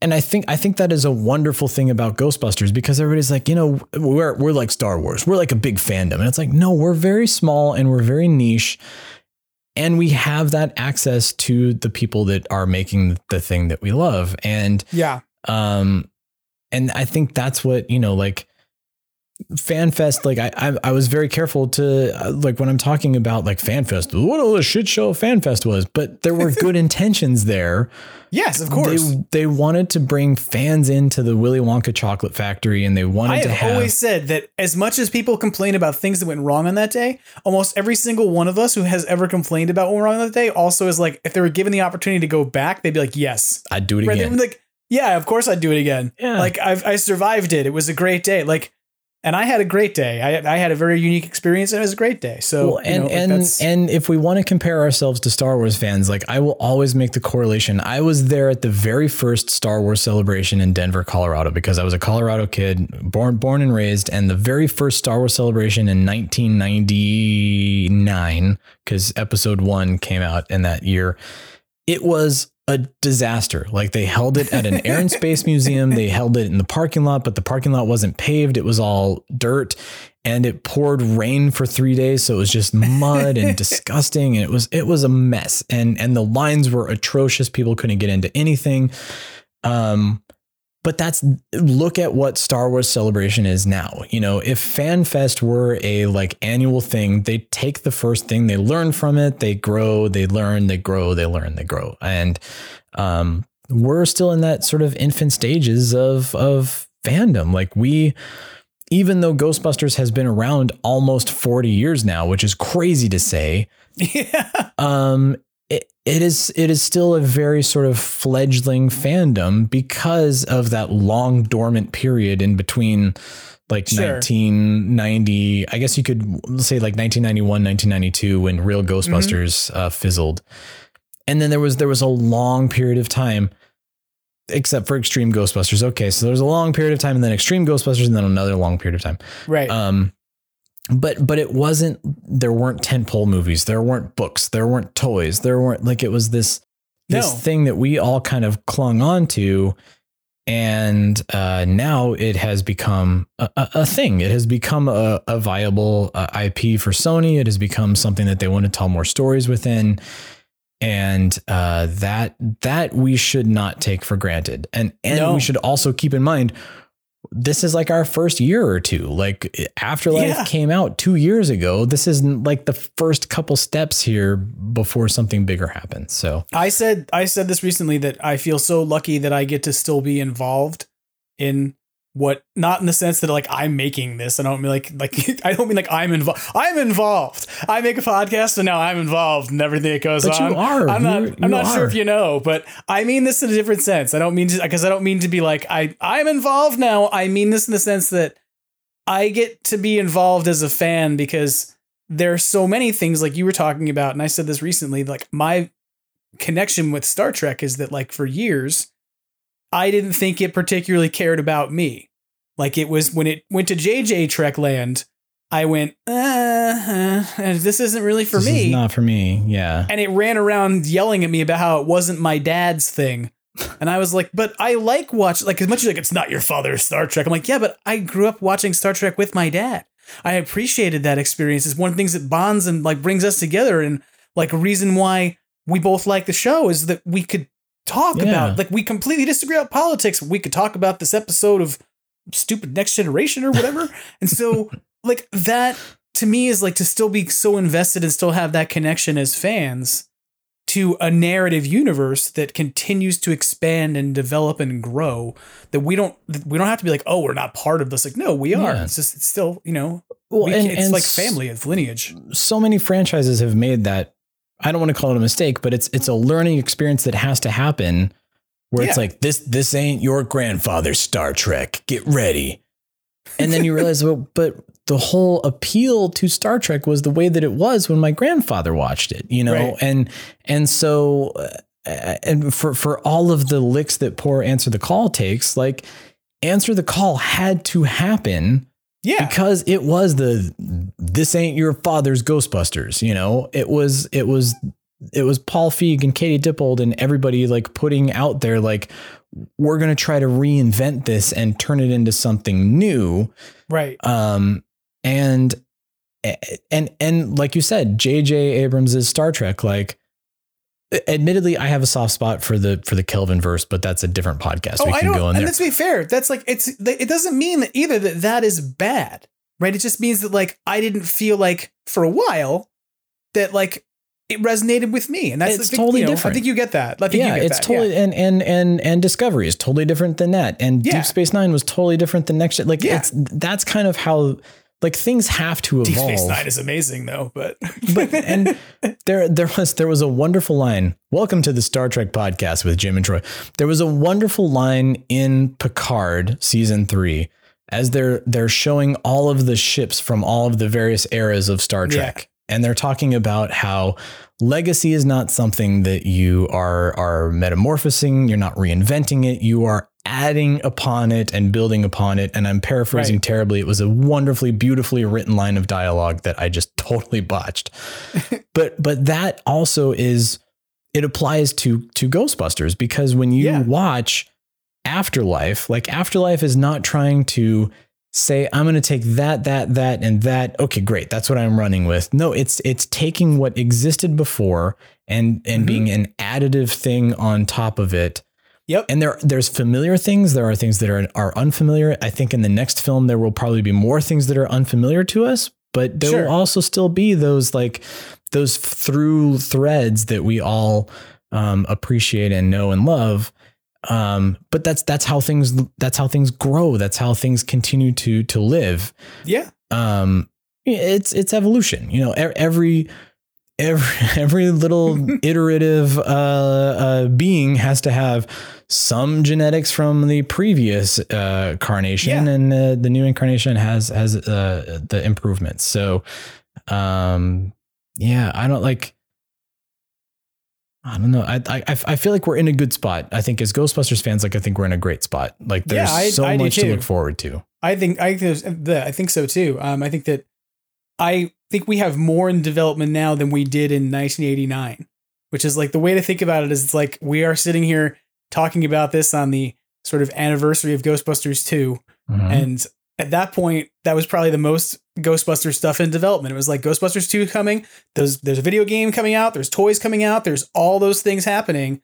And I feel like we're kind of in that moment again. Like there was a reason why I've been joking to that they put that Ghostbusters 2 mug in the shot with Dan Aykroyd.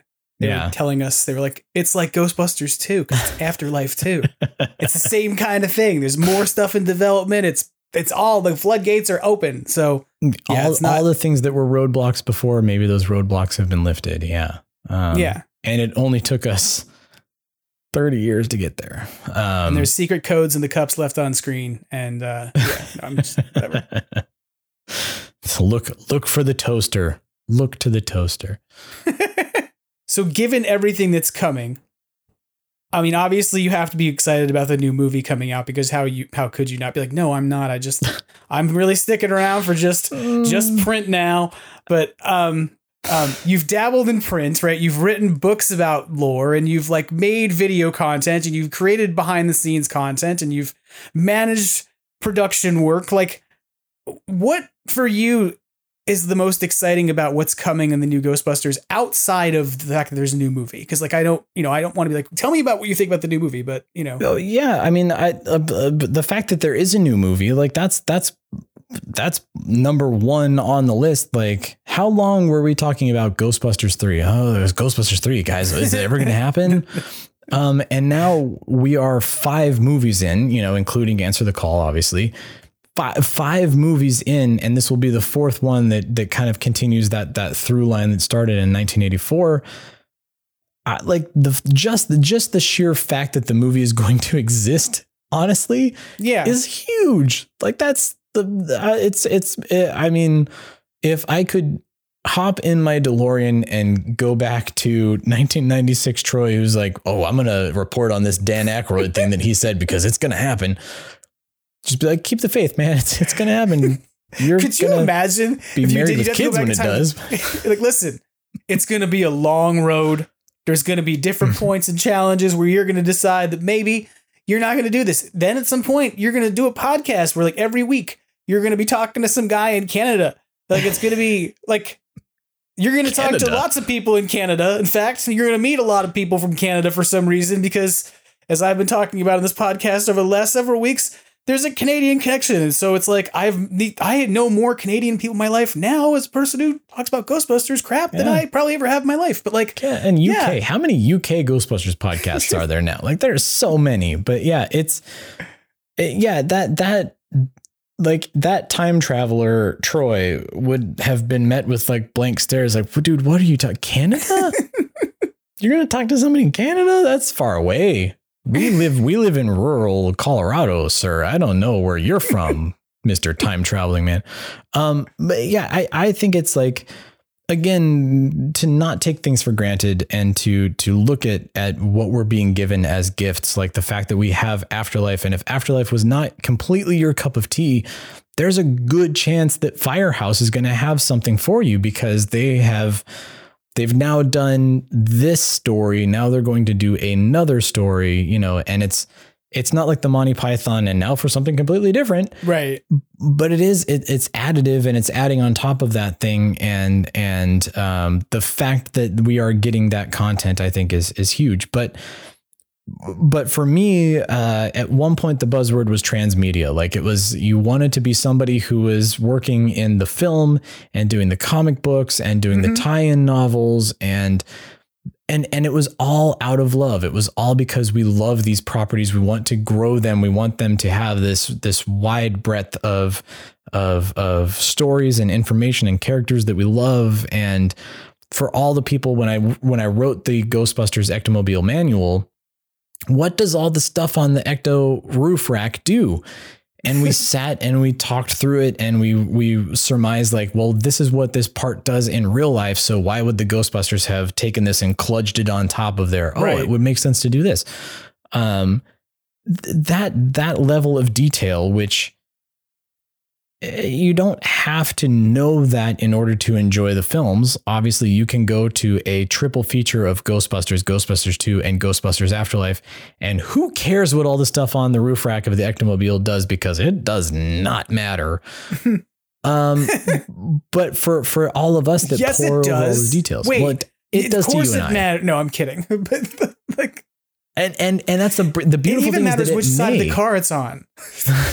well, that's the you know. Uh, Sorry. For all the people that were like, what? The ladder's on the wrong side. Yeah, the ladder's on the wrong side for a good reason. Just right. shut up. It's um, canon now. It's canon now. Just, just, it's canon now. Just embrace it and wait for the cool things that happen in the movie, please. Um, but uh, but but the the wonderful thing there is that when we build these things, it then sort of helps the next storyteller or the next person who's coming in to to add their stamp to it and and and create an addition onto the the stories where you know who cares what the sequence of buttons are on the proton thrower that are needed to activate it before you hit the activate button? Um we poured over that for I cannot tell you how long for the for the ecto manual and for yeah. the the um the the Maddie uh, collector uh, prop. Um and then you see Phoebe on screen being like safety's off. And all of us go somebody read what we wrote. And, and and those kind of weird things just sort of occur where you go like oh we we provided that for for for the the storytellers. So um so to answer your question I am excited for just stuff to build and to to open up. And I know Kumail Nanjiani at one point said like this movie blows things uh, to bigger proportions to yeah. uh, and and that's exactly what Ghostbusters needs because for so right. long it has been you know four scientists in New York City mm-hmm. uh, who are battling the supernatural um, and and that in itself as we have seen through real ghostbusters and and the idw comics and the now comics and there are so many storytelling possibilities there but if you expand that if you blow that up to something bigger um, man that's the sky's the limit. They can make movies until i am 60 and i'm hosting the ghost heads thing that we were talking about and well, we're getting ready for Ghostbusters 16, and uh, here with me is my great grandchild, uh, Yebediah Benjamin, who's gonna, I don't know, yeah, uh, like, but but that's that's what you want it to do. Like, you want, as somebody who has kids, like when I see my daughter grab the ghost trap and and strap on the the RGB pack that I had as a kid and is right, like running yeah. around doing all the same shit that I did as a kid, it's like that's that that right there is what it's all about. Like the yeah. fact that it is wish fulfillment and imagination that is now being passed upon to the next generation. If these stories keep it moving, keep it going, keep that goalpost going down, where eventually my daughter will be watching who is like, this ain't your grandfather's Ghostbusters. I'm like, mm, well, yeah, and everything will repeat. It's all mirror theory. But I got very excited because my niece is uh, turning. She just turned five, and when I talked to her on the phone, she said, "We made slime in school." And I said, "Oh, that's really cool." I said, "Do you like making slime?" And she said, "Yeah." And I said, You're gonna have cake for your birthday?" And she goes, "Yeah." She goes, "Maybe I'll have a cake with slime decorations." And I called my sister and I was like, "I didn't do this. Like you, you put your kid on the phone with me." I said, I, "But just understand, like what's coming. Play what's cool, coming now is just you know, there's a box of." of figures in a closet. Waiting for this moment. figures and and and uh, yeah, the the ectoplasm containers and all that stuff. Yeah, Yeah. But it, again, you have to play it cool. Like you don't want to force the kids into No, it. agreed. Like you want Yeah. them to to come uh, to that on their own. But uh, but yeah, but it is important, like what you're talking about, like the sort of building of like the next generation of fans, and but like but also keeping together, you know, kind of like the connection that we still have with it. And I think that Yeah. that's kind of what you're getting at is, you know, um, and not gatekeeping it. Like if if you've got like especially if you go on the Ghostbusters Reddit, like it's mainly newer fans, younger Yeah. fans who are coming to the table and being like, "Hey, did you ever notice?" Yeah. And then you see the comments underneath that are like, "Yeah, no shit, dude." Like it's these are people who are new to it and you need to like don't uh, you know, it's But you're you're not suggesting that there are like Ghostbusters groups on the internet that have toxic interaction, are you? You're Well, not suggesting a thing that I've been actively like people are like, why doesn't Extraplasm have a Facebook group? And I'm like, there's a lot of Facebook groups out there, I know. And that's There's that's a lot of Facebook groups out there with a lot of carvings. Um, yeah, that's that's that's just fandom in general. I mean, it's but and and and I think it is because we all we all have an ownership over things. We all have had a very personal experience with things yeah. um, that we hold near and dear to our hearts. So you know, it's like if if somebody if if your if your your mom passes away and your dad starts dating, you're like, well, you can't you can't be like my mom. Like my mom was like it, it's that same sort of of of like I, that that is something that is very specific to me. That relationship is very s- specific to me, and Sure, you can't yeah. have that. You know, right. um, and I think that social media has thrown a wrench into that because that that has always existed. That uh, uh, Shatner being up on the stage yelling at Star Trek fans to get a life, right. Get a life. Right. like that has always existed because they Star Trek fans felt ownership and and when the show came back they felt like that was their win. Like when Firefly came back to be a Serenity Yeah. movie like the Firefly fans thought that that was them. And and Yep. it was. Um but then you know when things don't go your way then you you you have a, a, a very visceral reaction to it. So uh, it's it's tough. Like you have to remember that there are five year olds like my daughter or or 12 year olds 13 year olds who just watched ghostbusters afterlife and it is the first ghostbusters movie that they have ever seen in their entire life. They have never seen the original two films. They've never watched real ghostbusters. Yeah.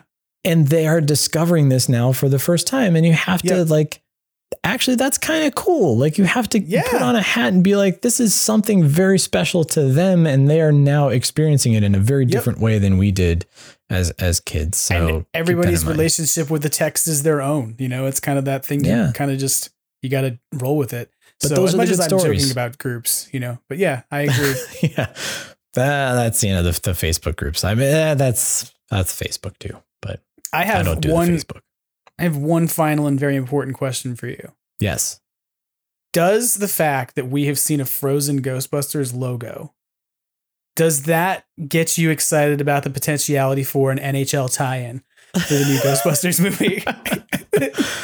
I mean, yeah, because the last couple of movies have gotten NBA tie-ins, which mm, okay, whatever. Like, oh, okay, um, yeah. I mean, the the Frozen Ghostbusters logo in the long tradition of uh, Empire Strikes Back, Batman Returns, uh, it, it like that. I don't know why like great sequels have always gone to frozen ice planets for some reason uh, Ghostbusters 2 took place during Christmas. Um, I- I think that's just it's just sort of like an 80s trope. But um, yeah, man, if there was an NHL tie-in, let's see, the movie's scheduled for December.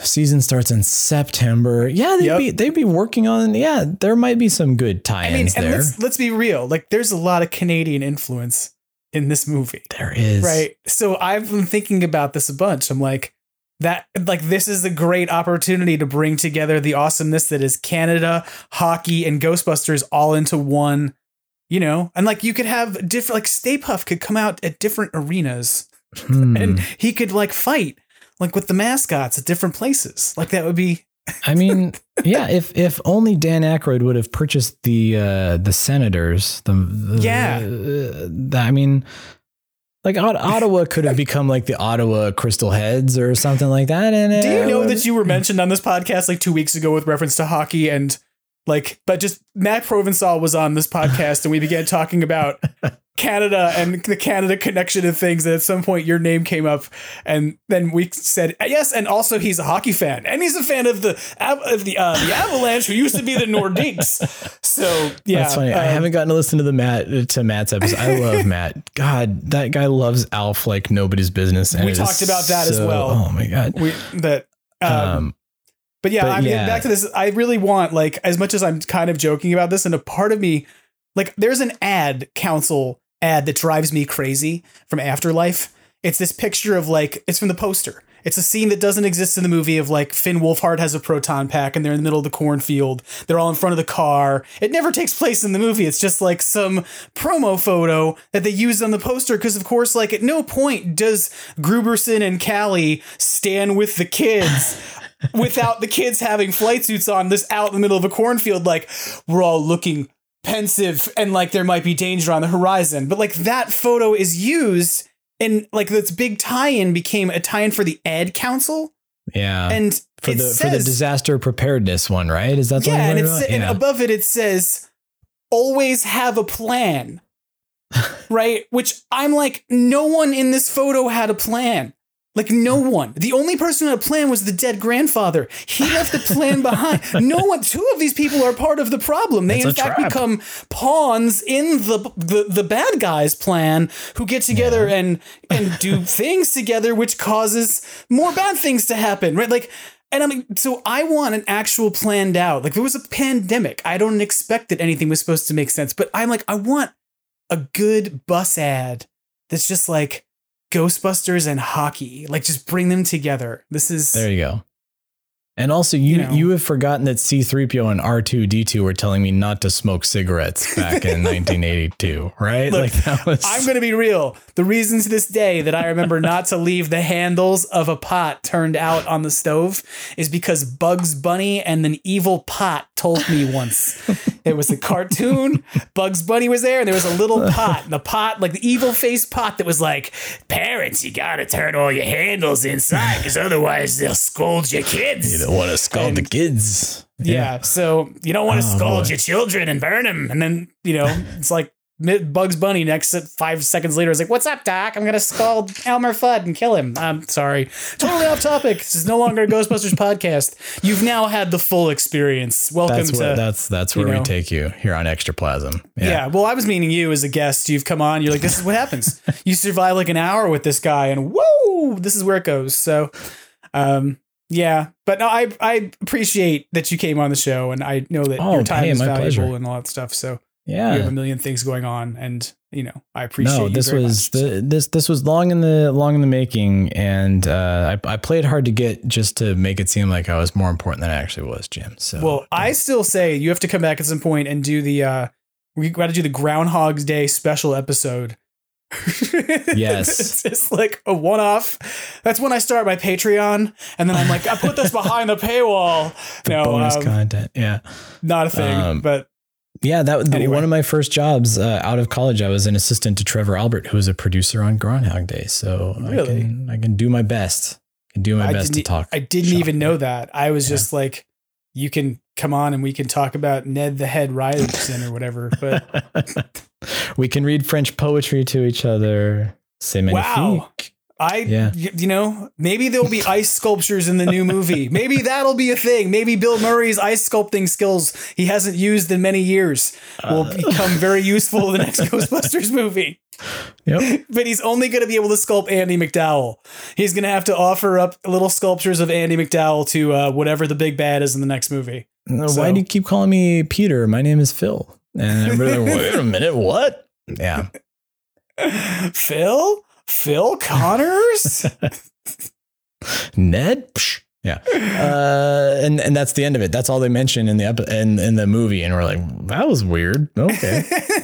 yeah. What about his sister? He, he took her to prom. It seems like there was a lot going on there. Um, Yeah. I, I don't know, but um, anything you want to mention? Anything else you want to throw out there or plug before you hop off the podcast? Uh, no, I mean, yeah. Th- thanks for having me on. Like the interdimensional Crossrip, Chris and I are, are doing it sort of infrequently. It's going to be like every other week or, or so. Um, but yeah, the podcast is back up and running, and um, I do have a couple of books that are coming out. So if you follow at Troy Still Plays, you will know what is coming. Uh, uh, Mar- Marvel, Ghostbusters, Star Wars. Uh, the the sky's the limit. There might be some fun stuff coming down the pipe. But Exciting. yeah. Cool.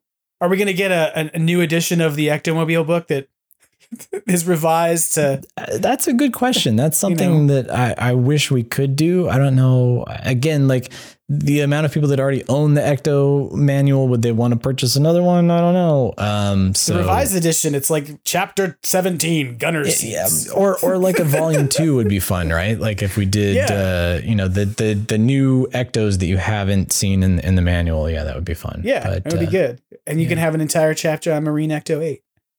Um, There, yeah, that's true. We didn't get into the video game stuff and things like that. Yeah, but no, but but and, and even like Afterlife and and Firehouse, I'm sure we'll have uh, new cool stuff that we'll want to talk about. So yeah, that's a good idea. yeah, I'm gonna I'm gonna go pitch that now. I gotta go. there you go.